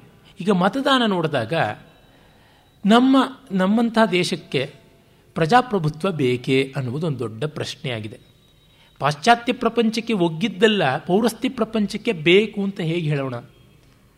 ಪ್ರಜಾಪ್ರಭುತ್ವದಲ್ಲಿ ಬಹಳ ಮುಖ್ಯವಾಗಿ ಪ್ರತಿಯೊಬ್ಬ ಪ್ರಜೆಗೂ ತಿಳುವಳಿಕೆ ಇರಬೇಕು ಮತ್ತು ಜಾಗರೂಕತೆ ಇರಬೇಕು. ಅಂದರೆ ಇನ್ಫಾರ್ಮೇಷನ್ ಮಾತ್ರ ಸಾಲದು ಅಲರ್ಟ್ನೆಸ್ ಅವೇರ್ನೆಸ್ ಕೂಡ ಬೇಕಾಗುತ್ತೆ. ಡಿ ವಿ ಜಿಯವರು ಅದನ್ನು ಬಹಳ ಸೊಗಸಾಗಿ ತಮ್ಮ ರಾಜ್ಯಶಾಸ್ತ್ರ ರಾಜ್ಯಾಂಗ ತತ್ವಗಳು ಇತ್ಯಾದಿ ಗ್ರಂಥಗಳಲ್ಲಿ, ರಾಜ್ಯ ಕುಟುಂಬ ಇವುಗಳಲ್ಲೆಲ್ಲ ಬಹಳ ಚೆನ್ನಾಗಿ ತಿಳಿಸಿದ್ದಾರೆ. ಕನ್ನಡದ ಮಟ್ಟಿಗಂತೂ ಅವರಿಗಿಂತ ಚೆನ್ನಾಗಿ ಈ ವಿಷಯಗಳನ್ನು ಹಿಂದೆ ಯಾರೂ ತಿಳಿಸಲಿಲ್ಲ, ಮುಂದೆ ಯಾರೂ ತಿಳಿಸುವಂತೆ ತೋರ್ತಾ ಇಲ್ಲ. ಅದು ಅನನ್ಯವಾದಂಥ ಕೊಡುಗೆ. ಅವರ ರಾಜ್ಯಶಾಸ್ತ್ರೀಯವಾದ ಚಿಂತನೆಗಳು, ಲೇಖನಗಳು ಎಲ್ಲ. ಅವರಲ್ಲಿ ಹೇಳ್ತಾರೆ ಕೆತ್ತಾಂಡಪಟ್ಟಿಕ್ಕೆ ಕಲಹಮೇ ಕಲ್ಯಾಣಂ ಅಂತ ಪ್ರಜಾಪ್ರಭುತ್ವ ವ್ಯವಸ್ಥೆ ಪಾರ್ಟಿ ರಾಜ್ಯ ಆಗುತ್ತೆ ಅಂತ ಬರೆದಿದ್ರು. ಸತ್ಯವಾಗಿ ನಾವು ಅದನ್ನು ಅನುಭವಿಸ್ತಾ ಇದ್ದೀವಿ. ಮತ್ತು ಅವರು ಹೇಳ್ತಾರೆ, ಈ ರಾಜಕೀಯ ಅನ್ನುವುದು ಯಾವನಿಗೂ ಪೂರ್ಣಾವಧಿಯ ಕೆಲಸ ಆಗಬಾರದು. ಹಾಗೆ ಆದ ದಿವಸ ದೇಶ ಸರ್ವನಾಶ ಅಂತ. ಇವತ್ತು ಎಲ್ಲ ಕ್ಷೇತ್ರಗಳಲ್ಲಿಯೂ ರಾಜಕೀಯ ಒಂದೇ ಪೂರ್ಣಾವಧಿ ಕೆಲಸ ಆಗಿದೆ. ಅವನು ಸರ್ಕಾರದ ಕಾರಕೂನ ಆಗಿರಲಿ, ವೈದ್ಯ ಆಗಿರಲಿ, ವಕೀಲ ಆಗಿರಲಿ, ಸಾಹಿತಿ ಆಗಿರಲಿ, ವಿಶೇಷವಾಗಿ ಸಾಹಿತಿ ಎನ್ನುವನಿಗೆ ಬಹಳ ಹೆಚ್ಚು ಅನ್ವಯ ಆಗ್ತಾ ಇದೆ. ಅವನು ಫುಲ್ ಟೈಮ್ ರಾಜಕಾರಣಿಯಾಗಿ ಪಾರ್ಟ್ ಟೈಮ್ ಸಾಹಿತಿ ಸೈಡ್ ವಿಂಗ್ನಲ್ಲಿ ಮಾತ್ರ ಸಾಹಿತಿ, ರಂಗಸ್ಥಳದಲ್ಲೆಲ್ಲ ಅವನು ರಾಜಕಾರಣಿಯೇ ಆಗಿರ್ತಾನೆ. ಇದು ಯಾವ ಸಮಾಜಕ್ಕೂ ಕ್ಷೇಮಕರವಾದದ್ದಲ್ಲ. ಮತ್ತೆ ತಾನು ರಾಜಕಾರಣದ ಮೂಲಕವೇ ಹೊಟ್ಟೆ ಹೊರಕೊಳ್ಬೇಕು ಅಂತಾದಾಗ ತುಂಬ ದೊಡ್ಡ ಅಪಾಯ ಅಂತಲೂ ಅವರು ಹೇಳಿದರು. ಆದರೆ ಇವತ್ತು ರಾಜಕಾರಣದ ಮೂಲಕ ಹೊಟ್ಟೆ ಹೊಡ್ಕೊಳ್ಳೋದಲ್ಲ, ಹೊರ್ಕೊಳ್ಳೋದಲ್ಲ, ಬೇರೆಯವರ ಹೊಟ್ಟೆ ಹೊಡೆಯುವಂಥದ್ದು ಆಗ್ತಾ ಇದೆ. ನಾವು ಈಗ ಮಂತ್ರಿ ಮಹೋದಯರ, ಗವರ್ನರು ರಾಷ್ಟ್ರಪತಿ ಮೊದಲಾದವರಿಗೆ ಈಚೆಗಷ್ಟೇ ಸಂಬಳವನ್ನು ದುಪ್ಪಟ್ಟು, ಮುಪ್ಪಟ್ಟು ಎಲ್ಲ ಮಾಡ್ತಾ ಇರ್ತಕ್ಕಂಥದ್ದು ನೋಡಿದಾಗ ಎಲ್ಲಕ್ಕೂ ವಿರೋಧ ಇಲ್ಲದೆ ಇದ್ದರು ಇರು ವಿರೋಧ ಇದ್ದರು ಇದೊಂದಕ್ಕೆ ಮಾತ್ರ ಎಲ್ಲ ಪಕ್ಷಗಳು ಐಕಮತ್ಯದಿಂದ ಯುನಾನಿಮಸ್ ಆಗಿ ಒಟ್ಟುಗೂಡಿ bill pass ಮಾಡೋದಿದ್ರೆ hike in the perks salary and other facilities of the parliamentarians and assembly members ಅದಕ್ಕೆ ಮಾತ್ರ. ಇನ್ಯಾವುದಕ್ಕೂ ಇಲ್ಲ. ಅದೊಂದರಲ್ಲಿ ಮಾತ್ರ ಒಗ್ಗಟ್ಟು ಏಕವಾಕ್ಯತೆ ಬರುತ್ತೆ. ಇಂಥ ಪ್ರಜಾಪ್ರಭುತ್ವ ನಮ್ಮ ದೇಶಕ್ಕೆ ಸಾಧುವೆ, ಸಾಧ್ಯವೇ ಅನ್ನುವಂಥ ಹಿನ್ನೆಲೆಯಲ್ಲಿ ಯೋಚನೆ ಮಾಡಬೇಕು. ಪಾಶ್ಚಾತ್ಯ ಪರಂಪರೆಗೆ ಡಿ ವಿ ಜಿ ಬರೀತಾರೆ, ಶತಕಗಳ, ದಶಕಗಳ ಒಂದು ಪರಂಪರೆ ಇದೆ. ಪ್ರಜಾಪ್ರಭುತ್ವದ್ದು. ಇಂಗ್ಲೆಂಡ್ನಲ್ಲಿ ಪಾರ್ಲಿಮೆಂಟು ಏನಿಲ್ಲ ಅಂದರೂ ಏಳ್ನೂರು, ಎಂಟುನೂರು ವರ್ಷಗಳಷ್ಟು ಹಳೆಯದು. ನಮ್ಮಲ್ಲಿ ಎಂಬತ್ತು ವರ್ಷದಷ್ಟು ಹಳೆಯದಲ್ಲ, ಅರವತ್ತು ವರ್ಷದಷ್ಟು, ಎಪ್ಪತ್ತು ವರ್ಷದಷ್ಟು ಈಚೀಚಿನದು ಅಂತಂದರೆ ಹೇಗೆ ಆ ಎಲ್ಲ ಸಮಸ್ಯೆಗಳು ನಿವಾರಣೆ ಆಗುತ್ತವೆ? ಆಮೇಲೆ ಆ ಸಮಾಜ ಇಷ್ಟು ಸಂಕೀರ್ಣವಲ್ಲ, ಮತ್ತು ಆ ದೇಶ ಇಷ್ಟು ವೈವಿಧ್ಯಪೂರ್ಣವಲ್ಲ. ನಮ್ಮಲ್ಲಿರುವಷ್ಟು ಭಾಷೆಗಳು, ಇರುವಷ್ಟು ಮತಗಳು, ಇರುವಷ್ಟು ಜನಜೀವನ ಕ್ರಮ ಭಿನ್ನತೆ, ಮತ್ತು ನಮ್ಮಲ್ಲಿರ್ತಕ್ಕಂಥ ಅನೇಕ ಸ್ತರದ ಆರ್ಥಿಕತೆ, ಇದೆಲ್ಲ ಯಾವ ದೇಶದಲ್ಲಿದೆ? ಈ ವೈವಿಧ್ಯವನ್ನು ಕಂಡು ಅವರಿಗೆ ಬೆಚ್ಚಿ ಬಿದ್ದು India is not a country it's a continent ಅಂತಂದರು. ಆ ಒಂದು ವಿಷಯವನ್ನೇ ನಾವು ಇಟ್ಸ್ ಎ ಸಬ್ ಕಾಂಟಿನೆಂಟ್ ಅಂತೆಲ್ಲ ಹೇಳ್ತಾ ಇದ್ದೀವಿ. ಹಾಗಾಗಿ ಇಂಡಿಯಾ ಅನ್ನೋದು ಭಾರತ ಯಾವತ್ತೂ ಒಂದು ದೇಶವಾಗಿರಲಿಲ್ಲ ಅಂತೆಲ್ಲ ಕೂಡ ಅಪಸಿದ್ಧಾಂತಗಳು ಬೆಳೆದಿವೆ. ಅದಲ್ಲ, ನಮ್ಮ ದೇಶದ ಕಲ್ಪನೆ ಬೇರೆ, ನಮ್ಮ ಆಳ್ವಿಕೆಯ ಕಲ್ಪನೆ ಬೇರೆ, ನಮ್ಮ ಡೆಮಾಕ್ರಸಿಯ ಕಾನ್ಸೆಪ್ಟೇ ಬೇರೆ. ನಿನ್ನೆ ಕೂಡ ಆ ವಿವರಗಳು ಬಂದಿದ್ವು. ಅದನ್ನು ಸ್ವಲ್ಪ ಸೂಕ್ಷ್ಮವಾಗಿ ತಬ್ಬಲಿನಲ್ಲಿ ನೋಡಿದ್ವಿ. ಗೋಮಾಳ, ಅದು ನಮ್ಮದಾದಂಥ ಒಂದು ವ್ಯವಸ್ಥೆ. ಆರ್ಥಿಕತೆ ನಮ್ಮದಾದಂಥ ಒಂದು ವ್ಯವಸ್ಥೆ ಉಂಟು. ಹೀಗೆ ಇದೆ. ಆದರೆ ಜಗತ್ತೆಲ್ಲ ಒಂದು ವೇಗದಲ್ಲಿ ಒಂದು ರೀತಿ ಹೋಗ್ತಾ ಇದ್ದಾಗ ನಾವು ಹೇಗೆ ಹೋಗದೆ ಇರೋದಕ್ಕೆ ಸಾಧ್ಯ? ಆಗ ನಾವು ಎಚ್ಚರ ವಹಿಸಿ ಕಾಪಾಡಿಕೊಳ್ಬೇಕು. ಸ್ವಾತಂತ್ರ್ಯ ಬಂದ ಮೇಲೆ ನೆಹರುಗೆ ಗಾಂಧೀಜಿ ತಮ್ಮ ಹಿಂದ್ ಸ್ವರಾಜ್ ಪುಸ್ತಕವನ್ನು ಕಳಿಸಿಕೊಟ್ರು. ಗಾಂಧೀಜಿ ಬರೆದ ಅತಿ ಶ್ರೇಷ್ಠವಾದ ಬರವಣಿಗೆ ಅಂದರೆ ನನಗನ್ಸೋದು ಹಿಂದ್ ಸ್ವರಾಜ್. ಅದನ್ನು ಮೀರಿಸುವಂಥ ಬರವಣಿಗೆ ಮತ್ತೆ ಅವರು ಮಾಡಿಲ್ಲ ಅಂತ ಅನಿಸುತ್ತೆ. ಅದು ಅತ್ಯಂತ ಉತ್ತಮವಾದ ಬರವಣಿಗೆ. ಕಾರಣ ಅಲ್ಲಿ ಅವರ ಯಾವುದೇ ಬೇರೆಯ ಸಿದ್ಧಾಂತಗಳು, ಸಿದ್ಧಾಂತಾಭಾಸಗಳು, ನಂಬಿಕೆಗಳು ಕೆಲಸ ಮಾಡಿಲ್ಲ. ಶುದ್ಧವಾದ ನಿರ್ವಿಶಿಷ್ಟಾನುಭವವೇ ಕೆಲಸ ಮಾಡಿದೆ. ಅದನ್ನು ಚಿಕ್ಕ ಪುಸ್ತಕ, ಅದನ್ನು ನೆಹರು ಕಳಿಸ್ಕೊಟ್ಟರೆ ನೆಹರು, ಅದು ಬಂದಾಗಲೇ ನೋಡಿದ್ದೆ, ಯಾವಾಗಲೂ ಅದು ನಿಷ್ಪ್ರಯೋಜಕ ಅಂತ ತಿಳ್ಕೊಂಡಿದ್ದೆ ಅಂತ ಬರೆದು ಕಳಿಸಿದ್ರು. ಅಂದರೆ ನೆಹರು ಅವರ ಧೋರಣೆ ಬೇರೆಯೇ ಆದಂಥ ರೀತಿಯದು ಜಲಪಾತದಲ್ಲಿ ಒಂದು ಕಡೆ ಬಹಳ ಚೆನ್ನಾಗಿ ಬರುತ್ತೆ. ನೆಹರು ಅವರ ವಿಚಾರಧಾರೆಯ ರೀತಿ ಎಂಥದ್ದು ಅನ್ನೋದರ ಒಂದು ವಿಡಂಬನೆಯೇ ಇದೆ ಆ ಶ್ರೀಪತಿಯ ಬಾಯಿಂದ ಬರುತ್ತೆ. ಅವರು ಭಿಲಾಯಿಗೆ ಹೋದಾಗ ಎಲ್ಲರೂ ಕೂಡ ಕಾರ್ಮಿಕರಾಗಬೇಕು ಅಂತ ಹೇಳ್ತಾರೆ. ಎಂ ಎಸ್ ಸುಬ್ಬಲಕ್ಷ್ಮಿ ಕಚೇರಿ ಕೇಳಿದಾಗ ಭಾರತದ ಪ್ರತಿಯೊಂದು ಕಂಠವೂ ಕೋಗಿಲೆ ಆಗಬೇಕು ಅಂತಂತಾರೆ.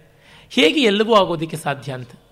ಅಲ್ಲಿ ಒಂದು ಕಡೆ ಬರುತ್ತೆ ಜಲಪಾತ, ಜೋಗ ಜಲಪಾತ, ಬೀಳುವ ದಬದಬೆಯ ಆ ಒಂದು ಶಬ್ದವನ್ನು ಶ್ರುತಿಯಾಗಿಟ್ಟುಕೊಂಡು ವಸುಂಧರ ಹಾಡ್ತಾಳೆ.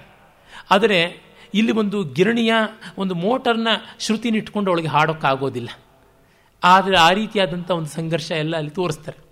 ಹಾಗಾಗಿ ನಾವು ನಮ್ಮ ಶ್ರುತಿಯಲ್ಲಿಟ್ಟುಕೊಳ್ಬೇಕು, ಪ್ರಜಾಪ್ರಭುತ್ವ ಅನ್ನೋದು ಯಾವ ದೃಷ್ಟಿಯಲ್ಲಿ ಇಟ್ಟುಕೊಳ್ಬೇಕು ಗ್ರಾಮ ಪಂಚಾಯಿತಿ ಇತ್ಯಾದಿಯಾಗಿ ಆ ದಾರಿಯಲ್ಲಿ ಹೋಗಬೇಕಾಗುತ್ತದೆ. ನಮ್ಮದಾದಂತಹ ಒಂದು ಡಿಸೆಂಟ್ರಲೈಸೇಷನ್ ನಮಗೆ ಇದೆ. ನೆಹರು ಕಾಲದಲ್ಲಿ ಸೆಂಟ್ರಲೈಸೇಷನ್ ಬಂದಂಥದ್ದಾಯ್ತಲ್ಲ ಹೀಗಾಗಿ ಆ ಹಿನ್ನೆಲೆಯಲ್ಲಿ ಮತದಾನವನ್ನು ನೋಡಬೇಕು. ಜೊತೆಗೆ ಮತದಾನ ಸೇವೆ. ಸೇವೆಯನ್ನು ಮಾಡುವಂಥ ಒಬ್ಬ ವ್ಯಕ್ತಿಗೆ ಬರಬಹುದಾದಂಥ ವಿಕ್ಷೇಪಗಳು ಡೈವರ್ಷನ್ಸ್ ಏನು ಅನ್ನೋದನ್ನು ಕೂಡ ಹೇಳ್ತಾರೆ. ಆ ದೃಷ್ಟಿಯಿಂದ ಕಂಡಾಗ ಅದು ತುಂಬ ಸಂಕೀರ್ಣವಲ್ಲ, ಸರಳವಾಗಿರ್ತಕ್ಕಂಥ ಕಾದಂಬರಿ. ಆದರೆ ಆ ಸರಳವಾದಂಥ ಕಾದಂಬರಿ ಎಷ್ಟು ದಟ್ಟವಾಗಿ ಬದುಕಿಗೆ ಅಂಟಿಕೊಂಡಿದೆ ಅಂತಂದರೆ ಅದು ಆ ದೃಷ್ಟಿಯಿಂದ ತುಂಬ ಅನನ್ಯವಾದದ್ದು ಅಂತ ಗೊತ್ತಾಗುತ್ತೆ. ಇದೆಲ್ಲ ಪ್ರಧಾನವಾಗಿ ನಡೆಯುವುದು ಒಕ್ಕಲಿಗ ಸಮಾಜದ ಹಿನ್ನೆಲೆಯಲ್ಲಿ. ಹಳೆ ಮೈಸೂರಿನಲ್ಲಿ ತುಂಬ ಪ್ರಬಲವಾದಂಥ ಕೋಮು ಒಕ್ಕಲಿಗರದು. ಆ ಒಕ್ಕಲಿಗರದೇ ಒಂದು ಸಮುದಾಯ ಇಟ್ಕೊಂಡು ಮಾಡಿದ್ದಾರೆ. ಭೈರಪ್ಪನವರು ಅವರಿಗೆ ಅನ್ಯಾಯ ಮಾಡಿದ್ದಾರೆ, ಇವ್ರಿಗೆ ಅನ್ಯಾಯ ಮಾಡಿದರೆ ಬ್ರಾಹ್ಮಣರದ್ದನ್ನೇ ದೊಡ್ಡದು ಅಂತ ಮಾಡಿದ್ದಾರೆ ಅಂದರೆ ಇಲ್ಲಿ ಉಪ್ಪಿನಕಾಯಿ ಹಾಕೋದಕ್ಕೂ ಒಬ್ಬ ಬ್ರಾಹ್ಮಣ ಬರೋದಿಲ್ಲ. ಎಲ್ಲರೂ ಕೂಡ ಒಕ್ಕಲಿಗರೇ ಇದ್ದಾರೆ. ಅಲ್ಲಿ ಶಿವಪ್ಪನಂಥವರು, ರಂಗಲಕ್ಷ್ಮಿ ಅಂಥವರು ಎಷ್ಟು ದೊಡ್ಡ ಜೀವಿಗಳು ಬರ್ತಾರೆ. ಹಾಗೆ ಅಪ್ಪಾಜಿ ಅಂಥವರು, ಇವರೆಲ್ಲರೂ ಕೂಡ ಬಹಳ ಚೆನ್ನಾಗಿರ್ತಕ್ಕಂಥ ಪುಟ್ಟತಮ್ಮಯ್ಯ, ಬಹಳ ಸ್ಪೆಸಿಮನ್ನು ಅದೊಂದು ಬಹಳ ಸ್ಪೈನ್ಲೆಸ್ ಕ್ಯಾರೆಕ್ಟರ್, ಆ ಥರದ್ದು ಎಲ್ಲ ಕೂಡ ಬರುತ್ತೆ. ಮತ್ತು ಭೋಜಣ್ಣ ಅಂತ ಒಬ್ಬ ಬರ್ತಾನೆ, ಬಹಳ ಸೊಗಸಾದಂಥ ಒಂದು ಪಾತ್ರ. ಹೀಗೆ ಅನೇಕ ವಿವರಗಳು ಇಲ್ಲಿ ತೋರ್ಕೊಳ್ಳುತ್ತೆ. ಸಾಧುವಳ್ಳಿಯವರು, ಅವರೊಂದು ಕ್ಯಾರೆಕ್ಟರು. ಪ್ರತಿಯೊಂದು ಪಾತ್ರವೂ ಕೂಡ ಚಿವುಟಿದ್ರೆ ರಕ್ತ ಸೋರುತ್ತದೆಯೋ ಅನ್ನುವಷ್ಟು ಸಹಜವಾಗಿ ಬರುತ್ತೆ. ಆ ಗ್ರಾಮ್ಯ ಭಾಷೆ, ಆ ರೀತಿ, ಆ ಆಲೋಚನೆ ಅನುಭವಿಸದೆ ಯಾರಿಗೂ ಸೃಷ್ಟಿ ಮಾಡೋಕ್ಕೆ ಆಗೋಲ್ಲ ಅಂತ. ಶಿವಪ್ಪ ವೈದ್ಯಕೀಯ ಪರೀಕ್ಷೆ ಪಾಸ್ ಮಾಡಿದವನು, ಬಡವ. ಅವನ ತಾಯಿ ಒಬ್ಬಳೇ ಇರತಕ್ಕಂಥದ್ದು. ಅವನು ತನ್ನ ಹಳ್ಳಿಯಲ್ಲಿ ಒಂದು ಜನತಾ ಶುಶ್ರೂಷಾಲಯ ಅಂತ ಎಲ್ಲರಿಗೂ ಕೂಡ ಮುಫತ್ತಾಗಿ ಚಿಕಿತ್ಸೆ ಮಾಡ್ತಾ ಇರ್ತಾನೆ. ಅಂದರೆ ಈ ಬಡವರು ಬರಲಿ, ಶ್ರೀಮಂತರು ಬರಲಿ, ಅವನು ಚಿಕಿತ್ಸೆ ಮಾಡ್ತಾ ಇರ್ತಾನೆ. ಹೆಚ್ಚಂದರೆ ಔಷಧದ ಖರ್ಚು ಮಾತ್ರ ತಗೊಂಡು ಅದನ್ನು ಕೊಂಡುಕೊಂಡು ಬಂದು ಕೊಡ್ತಾ ಇರ್ತಾನೆ. ಆ ಥರದ್ದಾಗ್ತಾ ಇರುತ್ತೆ. ಅವನಿಗೆ ಈ ರಾಜಕೀಯದ ಸೋಂಕೆ ಇರೋದಿಲ್ಲ ಪಾಪ. ಆ ಒಂದು ಪರಿಸರದಲ್ಲೇ ಇದ್ದಂತಹ ಒಂದು ಊರಿನಲ್ಲಿ ಹಳೆಯ ಹುಳಿ, ಅಂದರೆ ಮಹಾರಾಜರ ಕಾಲದಲ್ಲಿ ಪ್ರಜಾಪ್ರತಿನಿಧಿ ಸಭೆಗೆ ಎಲೆಕ್ಟ್ ಆದಂಥವರು, ಆ ಥರದವರು, ಆ ಸಾಧವಳ್ಳಿಯವರು ಅವರು ಬಂದು ತಮ್ಮ ಅಧಿಕಾರವನ್ನು ಚಲಾವಣೆ ಮಾಡ್ತಾ ಇರ್ತಾರೆ. ಅವರು ಎಲೆಕ್ಷನ್ನಲ್ಲಿ ಸೋತು ಬಿಡ್ತಾರೆ. ಕಾಂಗ್ರೆಸ್ನ ಸರ್ಕಾರ ಬಂದು ಅದು ಸಾವಿರದ ಒಂಬೈನೂರ ಐವತ್ತು, ಐವತ್ತ ನಾಲ್ಕು ಆ ಆಸುಪಾಸಿನಲ್ಲಿ ನಡೆದಂಥ ಘಟನೆಯಾಗಿ ನಮಗೆ ಗೊತ್, ಗೊತ್ತಾಗುತ್ತೆ. ಅಂದರೆ ಫಸ್ಟ್ ಎಲೆಕ್ಷನ್ ಆಗಿ ಎರಡನೇ ಎಲೆಕ್ಷನ್ ಆಗಿರ್ತಕ್ಕಂಥದ್ದು. ಪ್ರಾಯಶಃ ಚೆಂಗಲ್ರಾಯರೆಡ್ಡಿ ಕಾಲ ಮುಗಿದು ನಾವು ನೋಡ್ತಕ್ಕಂಥದ್ದು ಹನುಮಂತಯ್ಯನವ್ರದ್ದು, ಜತ್ತಿದೋ ಯಾವುದೋ ಒಂದು ಕಾಲ ಬಂದದ್ದು ಅಂತ ಅನಿಸುತ್ತೆ. ವಿವರಗಳು ನನಗೆ ಹೆಚ್ಚಾಗಿ ಗೊತ್ತಿರುವಂಥದ್ದಲ್ಲ. ಆದರೆ ಆ ಕಾಲಕ್ಕೆ ಬಹಳ ಚೆನ್ನಾಗಿ ಹೊಂದಿಕೊಳ್ತಕ್ಕಂಥದ್ದಾಗಿದೆ ಅಲ್ಲಿ ಅಪ್ಪಾಜಿ ಅಂತ ಮತ್ತೊಬ್ಬರು ಬಂದಿರ್ತಾರೆ. ಅವರು ಎಲೆಕ್ಟ್ ಆಗಿರ್ತಾರೆ. ಅವರಿಗೆ ಸಪೋರ್ಟ್ ಆಗಿ ಒಬ್ಬ ಕಾಂಟ್ರಾಕ್ಟರ್ ರಾಮಲಿಂಗೇಗೌಡ ಅಂತ ಅವರು. ರಾಮಲಿಂಗೇಗೌಡರು ಕಾಂಟ್ರಾಕ್ಟ್ ಕೆಲಸದಲ್ಲಿ ಒಂದು ಸ್ವಲ್ಪ ಅರ್ಧಂಬರ್ಧ ಮಾಡಿಕೊಂಡು, ಅಲ್ಲಿ ಶಾಖಾಯ ವಾಸ್ಯ ಲವಣಾಯ ವಾಸ್ಯ ಅಂತ ಮಾಡಿಕೊಂಡು ದುಡ್ಡನ್ನು ಲಪಟಾಯಿಸ್ತಾ ಇರ್ತಾರೆ. ಆದರೆ ಅವರು ಈ ಅಪ್ಪಾಜಿ ಎನ್ನುವಂಥ ಮಂತ್ರಿಗೆ ತುಂಬ ಬೆಂಬಲವಾಗಿದ್ದು ತಮ್ಮ ಪ್ರಭಾವವನ್ನೆಲ್ಲ ಬಳಸಿ ಆತನ ಗೆಲ್ಲಿಸಿರ್ತಾರೆ. ಅದಕ್ಕೆ ಆತನಿಗೆ ಕಾಂಟ್ರಾಕ್ಟ್ ಜಾಸ್ತಿ ಸಿಗ್ತಾ ಇರುತ್ತೆ. ಅದು ಸಾಧವಳ್ಳಿಯವರಿಗೆ ತುಂಬ ದೊಡ್ಡ ನುಂಗಲಾಗದ ತುತ್ತಾಗಿರುತ್ತೆ. ಅವರು ಶ್ರೀಮಂತಿಕೆಯಿಂದ ದೊಡ್ಡವರು. ಇವರ ಅಧಿಕಾರದಿಂದ ದೊಡ್ಡವರು.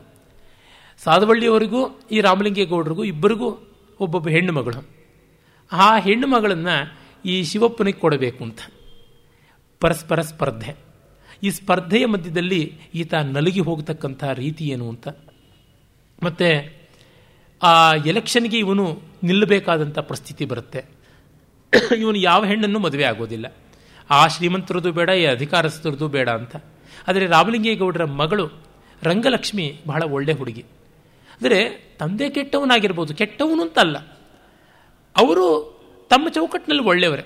ಕಡೆಗೆ ಆತ ಆತ್ಮಹತ್ಯೆ ಮಾಡ್ಕೊಳ್ತಾನೆ. ಸಾಲ ಆಗಿಬಿಟ್ಟು ಎನ್ಕ್ವೈರಿ ಬರುತ್ತೆ ಅಂತಾಗಿ ವಂಚನೆ ಎನ್ನುವಂಥದ್ದಾಗ್ಬಿಟ್ಟು, ಕಡೆಗೆ ಅಪ್ಪಾಜಿ ಎನ್ನುವ ಮಿನಿಸ್ಟ್ರೇನೇ ಕೈ ಕೊಟ್ಟು, ಎಲ್ಲ ತುಂಬ ತೊಂದರೆಗೊಳಗಾಗ್ತಾನೆ. ಹಾಗೆ ತೊಂದರೆಗೊಳಗಾದಾಗ ಆತ ಒಂದು ಕೆರೆಗೆ ಬಿದ್ದು ಆತ್ಮಹತ್ಯೆ ಮಾಡಿಕೊಳ್ತಾನೆ. ಅದನ್ನು ನೋಡುವಾಗ, ಆ ವಿವರಗಳನ್ನು ಕಾದಂಬರಿಕಾರ ಕೊಡುವಾಗ ದುಃಖ ಆಗುತ್ತೆ. ಎಷ್ಟು ಅನ್ಯಾಯವಾಯ್ತಲ್ಲ ಅಂತ. ಹಾಗಾಗಿ ಪಾತ್ರಗಳ ಮೌಲ್ಯಗಳು ಪರಿಪೂರ್ಣ ಅಂತ ಅಲ್ಲದೇ ಇದ್ದರೂ ಕೂಡ ಪಾತ್ರದಲ್ಲಿ ಸಹಾನುಭೂತಿಯನ್ನು ಹುಟ್ಟಿಸೋದಕ್ಕೆ ಸಾಧ್ಯ ಇದೆ ಅನ್ನೋದನ್ನು ತೋರಿಸ್ತಾರೆ ಕಾರಣ, ಮನುಷ್ಯ ಸ್ವಭಾವದಲ್ಲಿ ಅದಿರ್ತಕ್ಕಂಥದ್ದಲ್ವ? ಅನ್ನುವುದನ್ನು ಕಾದಂಬರಿಕಾರರು ಧ್ವನಿಸ್ತಾ ಇರೋದು ಗೋಚರವಾಗುತ್ತೆ. ಮತ್ತು ಆ ಶಿವಪ್ಪ ಸಾಧುವಳ್ಳಿಯವರ ಮತ್ತು ಇನ್ನು ಕೇ, ಕೆಲವು ಬೇರೆ ರಾಜಕೀಯ ನಾಯಕರ ಒಂದು ತಂತ್ರಗಾರಿಕೆಗೆ ತುತ್ತಾಗಿ ಆತ ರಾಜಕೀಯಕ್ಕೆ ಬರಬೇಕಾಗತ್ತೆ. ಅಪ್ಪಾಜಿ ಕಾಂಗ್ರೆಸ್ಸಿನ ಮಂತ್ರಿ ಆಗಿದ್ದರು ಕಾಂಗ್ರೆಸ್ನಲ್ಲಿಯೇ ಇವ್ರನ್ನ ಕಂಡ್ರೆ ಆಗದೇ ಇದ್ದವ್ರು ಇರ್ತಾರೆ. ಅವರು ಅಪ್ಪಾಜಿಯನ್ನು ಸೋಲಿಸಬೇಕು ಅಂತ ಅಂದ್ಕೋತಾರೆ ಅಪ್ಪಾಜಿಯನ್ನು ಸೋಲಿಸಬೇಕು ಅಂತಂದರೆ ಸಾಧುವಳ್ಳಿಯವ್ರನ್ನ ಮುಂದಕ್ಕೆ ಮಾಡಬೇಕು. ಅರೆ ಸಾಧುವಳ್ಳಿಯವರಿಗೆ ಜನಬಲ ಜಾಸ್ತಿ ಇಲ್ಲ. ಶಿವಪ್ಪ ಒಳ್ಳೆಯ ಡಾಕ್ಟರ್ ಅಂತ ಲೋಕಕ್ಕೆಲ್ಲನೂ ಬೇಕಾದವನು ಅಂತ ಆತನಿಗೆ ಜನಬಲ ಉಂಟು. ಹಾಗಾಗಿ ಆತ ನಿಲ್ಲಿಸಿದ್ರೆ ವೋಟ್ಸ್ ಡಿವೈಡ್ ಆಗುತ್ತೆ ಅಂತ. ಎಲ್ಲರೂ ಗೌಡ್ರೆ ಅಲ್ಲಿರೋರು. ಹಾಗಾಗಿ ಗೌಡ್ರ ಗೌಡ್ರದ್ದು ವೋಟ್ಗಳೆಲ್ಲ ಕಡೆ ಡಿವೈಡ್ ಆಗುತ್ತೆ. ಇನ್ನು ಲಿಂಗಾಯತರ ಓಟ್ ಏನಾದರೂ ಅಪ್ಪಾಜಿಗೆ ಬರುವಂಥದ್ದಿದ್ರೆ ಅದಕ್ಕೆ ಇನ್ನೊಬ್ಬ ಡಮ್ಮಿ ಲಿಂಗಾಯತರ ಕ್ಯಾಂಡಿಡೇಟ್ ನಿಲ್ಲಿಸಿರ್ತಾರೆ ಲಿಂಗಾಯತರ ಓಟ್ ಎಲ್ಲ ಅನಾಮತ್ತಾಗ ಇಂಡಿಪೆಂಡೆಂಟ್ ಕ್ಯಾರೆಕ್ಟರ್ಗೆ ಕಾಂಟೆಕ್ಟ್ ಅವನೊಬ್ಬ ಕಂಟೆಸ್ಟ್ ಮಾಡ್ತಕ್ಕಂಥವನಿಗೆ ಬರಲಿ ಕ್ಯಾಂಡಿಡೇಟ್ಗೆ ಇನ್ನು ಒಕ್ಕಲಿಗರ ಓಟ್ ಇಲ್ಲಿಯಲ್ಲಿಯೇ ಡಿವೈಡ್ ಆಗಲಿ. ಒಟ್ಟಿನಲ್ಲಿ ಸಾಧುವಳ್ಳಿಯವರಿಗೆ ಬರ್ತಕ್ಕಂಥದ್ದು ಅವ್ರ ಮಗ ನಿಂತಿರ್ತಾನೆ ಪ್ರಕಾಶ್ ಕುಮಾರ್ ಅಂತ. ಆತನ ಓಟ್ ಆತನಿಗೆ ಗಟ್ಟಿಯಾಗಿ ಬರಲಿ. ಅಪ್ಪಾಜಿ ಬರುವಂಥದ್ದು ಓಟೆಲ್ಲ ಡಿವೈಡ್ ಆಗಿ ಹೊರಟೋಗ್ಬಿಡ್ಲಿ ಅಂತ. ಅಲ್ಲಿ ಈ ಹಣದ ಹೊಳೆ ಯಾವ ರೀತಿಯಾಗಿ ಪ್ರಭಾವ ಬೀರುತ್ತೆ ಅದೆಲ್ಲ ಕೂಡ ಬರುತ್ತೆ. ಅಂದರೆ ಈ ಕಾದಂಬರಿಯನ್ನು ಭೈರಪ್ಪನವರು ಬರೆದದ್ದು ಸುಮಾರು ಹಿಂದೆನೆ. ಅರವತ್ತೈದು ಅಂತಂದರೆ ಅವರು ಅರವತ್ತೆರಡು ಅರವತ್ತ್ಮೂರರೊಳಗೇನೆ ಇದನ್ನೆಲ್ಲ ಬರೆದಿಟ್ಟಿದ್ರು. ಅವರ ಒಂದು ಪದ್ಧತಿ ಇದ್ದೇ ಇದೆ, ಎರಡು ವರ್ಷ ಕೊಳೆ ಹಾಕೋದು ಅಂತ ಅವರೇ ಹೇಳ್ತಾರೆ.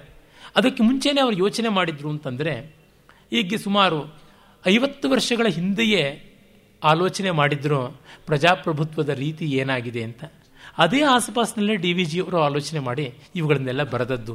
ಅಂದರೆ ಇಷ್ಟು ಕೊಳತನ ಆರುವವರೆಗೂ ಏನೂ ಕಾಯಬೇಕಾಗಲಿಲ್ಲ. ಅವರು ಆಗಲೇ ಇದರ ಒಂದು ಟಿಪ್ ಆಫ್ ದ ಐಸ್ಬರ್ಗ್ ಅಂತ ತೋರಿಸಿದ್ದಾರೆ ಅಂತ ಗೊತ್ತಾಗುತ್ತೆ. ಇಲ್ಲಿಯ ಸಂಘರ್ಷದ ಹಂತಗಳು ಕೆಲವೇ ಆದರೂ ಕೂಡ ಎಷ್ಟು ಚೆನ್ನಾಗಿ ಬಂದಿವೆ ಅನ್ನೋದಕ್ಕೆ ಒಂದೆರಡು ಸೂಚನೆ ಕೊಡ್ತೀನಿ. ಇವನು ಎಲೆಕ್ಷನ್ಗೆ ನಿಲ್ತಾನೆ. ಇವನಿಗೇ ಗೊತ್ತಿರೋದಿಲ್ಲ. ಇವನನ್ನು ಯಾವ ಥರ ಪಾನ್ ಥರ ಬಳಸ್ಕೋತಾ ಇದ್ದಾರೆ, ಒಂದು ಆಟದ ಕಾಯಿಯಾಗಿ ಬಳಸ್ಕೋತಾ ಇದ್ದಾರೆ ಅಂತ. ಇವನು ಪಾಪ ಭಾಷಣ ಬರದೇ ಇರ್ತಕ್ಕಂಥವನು. ಎಲ್ಲೋ ನಿಂತ್ಕೊಂಡು ಹೋಗ್ಬಿಟ್ಟು ಬೆಬ್ಬೆಬ್ಬೆ ಅಂತ ಮಾತಾಡಿದ್ರೆ ಐ ಸುಮ್ಮನೆ ಕುಂತ್ಕೊಳ್ಳ, ನಿಂಗೆ ಮಾತಾಡೋಕ್ಕೆ ಬರೋಕ್ಕಿಲ್ಲ ಅಂತ ಯಾರು ಅಂತಾರೆ. ಆ ತಕ್ಷಣವೇ ಇವನಿಗೆ ಸಪೋರ್ಟ್ ಮಾಡೋಕ್ಕೆ ಬಂದಿರತಕ್ಕಂಥ ವಾಲಂಟಿಯರು ಬಹಳ ಒಳ್ಳೆಯದಾಯಿತು ನಮ್ಮ ಡಾಕ್ಟರ್ ಶಿವಪ್ಪನವರಿಗೆ ಮಾತಾಡೋಕ್ಕೆ ಬರೋಲ್ಲ, ಅವರು ಕ್ರಿಯಾಶೀಲರು. ಅದಕ್ಕಾಗಿ ಮಾತನಾಡದೇ ಇರತಕ್ಕಂಥ ನಾಯಕನೇ ಬೇಕು ಅಂತ ಹೇಳಿಬಿಟ್ಟು ಇಡೀ ಸೀನನ್ನೇ ಬದಲಾಯಿಸಿಬಿಡ್ತಾನೆ. ಆ ಆಕ್ಷೇಪ ಮಾಡಿದವನೇ ಲಾಫಿಂಗ್ ಸ್ಟಾಕ್ ಆಗಿಬಿಡ್ತಾನೆ. ಅವನೇ ಹಾಸ್ಯಾಸ್ಪದ ಆಗುವಂತೆ. ಆದರೆ ಇವನು ಓಡಾಟ ಮಾಡುವಾಗ, ಎಲೆಕ್ಷನ್ ಕ್ಯಾಂಪೇನಿಗೆ ಹೋದಾಗ ಇವನ ಮೆಡಿಕಲ್ ಸರ್ವೀಸ್ ಹೇಗೆ ಹಾಳಾಗುತ್ತೆ ಅನ್ನೋದು ತೋರಿಸ್ತಾರೆ. ಒಂದು ಪೇಷಂಟ್ ಹೆರಿಗೆ ಸಮಸ್ಯೆ ಇರುತ್ತೆ. ಅವನು ಹೆರಿಗೆ ಮಾಡಿಸೋದಕ್ಕೆ ಹೋಗೋದ್ರೊಳಗಾಗಿ ಅವಳು ಸತ್ತೋಗ್ಬಿಡ್ತಾಳೆ. ಕಾರಣ ಎಲೆಕ್ಷನ್ ಕ್ಯಾಂಪೇನ್. ಅಂದರೆ ಏನನ್ನು ತೋರಿಸುತ್ತೆ? ಅವರವರು ಅವರವರಿಗೆ ಒಗ್ಗಿ ಬಂದದ್ದು ಯಾವುದಿದೆ? ಅದನ್ನು ಮಾಡಬೇಕು. ಇನ್ನು ಎಲ್ಲೆಲ್ಲಿಗೋ ಕೈ ಹಾಕೋಕ್ಕೆ ಹೋಗ್ಬಿಟ್ರೆ ಆಗುವ ಅಪಾಯ ಏನು ಅಂತ. ಈ ಹೊತ್ತಿನ ಚಲನಚಿತ್ರಗಳಲ್ಲಿ ಆ ಚಲನಚಿತ್ರದ ನಾಯಕ ಕೆಲವೊಮ್ಮೆ ಅವನು ಲಾಯರ್ ಆಗಿರ್ಬೋದು, ಡಾಕ್ಟರ್ ಆಗಿರ್ಬೋದು, ಏಕದಮ್ ರಾಜಕೀಯಕ್ಕೆ ಬಂದು ಮುಖ್ಯಮಂತ್ರಿನೇ ಆಗಿಬಿಡ್ತಾನೆ. ಅದು ಒಂದು ದಿವಸ ಆಗಿರ್ತಾನೆ, ಅಥವಾ ಮೂರು ತಿಂಗಳಾಗಿರ್ತಾನೆ, ಈ ಥರದ್ದೆಲ್ಲ ಬರುತ್ತೆ. ಆದರೆ ತನ್ಮೂಲಕ ಅವನ ಪ್ರೊಫೆಷನಲ್ ಹೆಜಾರ್ಡ್ ಏನಿದೆ? ಅವನ ಪ್ರೊಫೆಷನ್ಗೆ ಯಾವ ಹೆಜಾರ್ಡ್ ಬಂತು. ಅದರ ವಿವರಗಳು ಬರೋದಿಲ್ಲ. ಇಲ್ಲಿ ಅವನು ಬರ್ತಾನೆ ಮರನೇ ದಿವಸ ಸೈಕಲ್ ಹಾಕ್ಕೊಂಡು. ಪಾ ನೀನು ಬರೋದ್ರೊಳಗಾಗಿ ಆಗೋಗ್ಬಿಡ್ತಲ್ಲ, ನೆನ್ನೆನೇ ನೀನು ಬಂದಿದ್ರೆ ಆಗ್ತಾ ಇತ್ತಲ್ಲ ಅಂದಾಗ ಅವನಿಗೆ ತುಂಬ ಬೇಜಾರಾಗುತ್ತೆ. ವಿಡ್ರಾ ಮಾಡ್ಕೊಂಡು ಬಿಡ್ಲಾ ಅಂತ ಅನಿಸುತ್ತೆ. ಅರೆ, ಇಲ್ಲ ಇಲ್ಲ, ನೀವು ಇದನ್ನೆಲ್ಲ ಗಮನಿಸ್ತಾ ಇದ್ರೆ ದೇಶ ಸೇವೆ ಮಾಡೋಕ್ಕಾಗೋಲ್ಲ ಅಂತ. ಕಾಣದ ಗುರಿಗಳನ್ನು ಇಟ್ಕೊಂಡು ಬಿಟ್ರೆ ತುಂಬ ಕಷ್ಟ ಆಗುತ್ತೆ. ದೊಡ್ಡ ಗುರಿನೇ ಇದ್ದರೂ ಕಾಣುವಂತೆ ಇರಬೇಕು. ಹತ್ತುವುದು ಬೆಟ್ಟ ಅಂದರೆ ಬೆಟ್ಟದ ತುದಿ ಕಾಣಿಸ್ತಾ ಇರುತ್ತೆ. ಆದರೆ ಮೆಟ್ಲಿಗೆ ನಾವು ಕಾಲು ಹಾಕ್ತಾ ಇರ್ತೀವಿ. ಹಾಗಾಗಿ ನಮಗೆ ನಿಶ್ಚಯವಾದಂಥ ತಿಳುವಳಿಕೆ ಇರಬೇಕು, ಗುರಿ ನಮಗೆ ಸ್ಪಷ್ಟವಾಗಿರಬೇಕು, ಆಗ ಹಾದಿಯೂ ಕೂಡ ಗಟ್ಟಿಯಾಗುತ್ತೆ. ಗುರಿಯೇ ತುಂಬ ಅಸ್ಪಷ್ಟವಾಗಿದ್ದಾಗ ಏನಾಗುತ್ತೆ? ಹಾಗೆಂತ ಕನಸೇ ಕಾಣಬಾರ್ದ?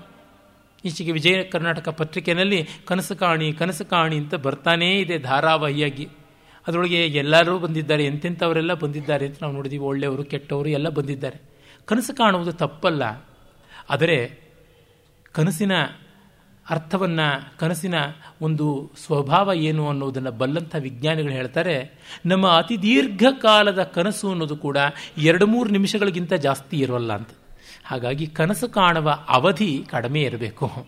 ನನಸಿನಲ್ಲಿ, ಎಚ್ಚರದಲ್ಲಿ ನಿಂತು ದುಡಿಯುವಂಥ ಅವಧಿ ಜಾಸ್ತಿ ಇರಬೇಕು. ಆ ಎಚ್ಚರ ಇಲ್ಲದೆ ಇದ್ದರೆ ತುಂಬ ಪ್ರಮಾದ ಆಗುತ್ತೆ. ಇರಲಿ. ಆ ರೀತಿ ಅವನು ಸೇವೆ ಮಾಡೋದಕ್ಕೆ ಹೊರಟವನು ಹಾದಿ ಬಿಟ್ಟನಲ್ಲ ಅದನ್ನು ಕೂಡ ತೋರಿಸ್ತಾರೆ. ಪ್ರಲೋಭನೆ ಅನ್ನೋದು ಯಾವ್ಯಾವ ರೀತಿಯಲ್ಲೆಲ್ಲ ಬರಬಹುದು ರಾಧಾಕೃಷ್ಣನ್ನವರು ಒಂದು ಮಟ್ಟದ ಸಕ್ರಿಯ ರಾಜಕಾರಣಕ್ಕೆ ಬರುವಂತೆ ಆಗ್ಬಿಡ್ತು, ರಾಷ್ಟ್ರಾಧ್ಯಕ್ಷತೆ ಇತ್ಯಾದಿ. ಆಗ ಡಿ ವಿ ಜಿಯವರು ಮೂರ್ತಿರಾಯರಿಗೂ ಒಮ್ಮೆ ಹೇಳಿದಂತೆ, ಏನೇ ಆಗಲಿ ನಿಮ್ಮ ಗುರುಗಳು ರಾಜಕಾರಣದ ಕಡೆಗೆ ಹೋಗಬಾರ್ದಾಗಿತ್ತು. ಅವರು ತತ್ವಶಾಸ್ತ್ರಜ್ಞರಾಗಿ, ಶ್ರೇಷ್ಠ ಪ್ರಾಧ್ಯಾಪಕರಾಗಿ ಏನು ಕೆಲಸ ಮಾಡಬಹುದಾಗಿತ್ತು, ಅದನ್ನು ಮಾಡಬೇಕಿತ್ತು ಅಂತ. ಸಾರ್ವಜನಿಕ ವ್ಯಕ್ತಿಯಾಗಿ ಎಲ್ಲರೂ ಆಗೋದಕ್ಕೆ ಸಾಧ್ಯ ಇಲ್ಲ. ಒಬ್ಬೊಬ್ಬರಿಗೆ ಒಂದೊಂದು ಮಿತಿ ಇರುತ್ತೆ. ಇದು ಭೈರಪ್ಪನವರ ಅತ್ಯಂತ ಪ್ರಿಯವಾದ ಒಂದು ಸಿದ್ಧಾಂತ ಯಾವುದಿದೆ? ಸಾಹಿತಿಯಿಂದ ಸಮಾಜೋದ್ಧಾರ ಸಾಧ್ಯ ಅಂದರೆ ಅವನು ಸಕ್ರಿಯವಾಗಿ ದುಡಿದಾಗಲೇ ಹೊರತು ತನ್ನ ಬರವಣಿಗೆ ಮೂಲಕವೇ ಸಮಾಜೋದ್ಧಾರ ಅಂತ ಬರವಣಿಗೆ ಮೂಲಕವೇ ಸಮಾಜೋದ್ಧಾರ ಮಾಡ್ತೀನಿ ಅಂತ ಹೋಗೋದು ಅಲ್ಲ ಅಂತ. ಹಾಗೆ ಮಾಡೋಕ್ಕೆ ಹೋದಾಗ ಸಾಹಿತ್ಯದ ಮುಖ್ಯ ಉದ್ದೇಶ ಹೊರಟೋಗುತ್ತೆ. ರಸಸ್ಥಿತಿ ರಸ ನಿರ್ಮಾಣ ಚಿತ್ತ ವಿಶ್ರಾಂತಿ ಅದು ಬಹಳ ಮುಖ್ಯವಾದದ್ದು.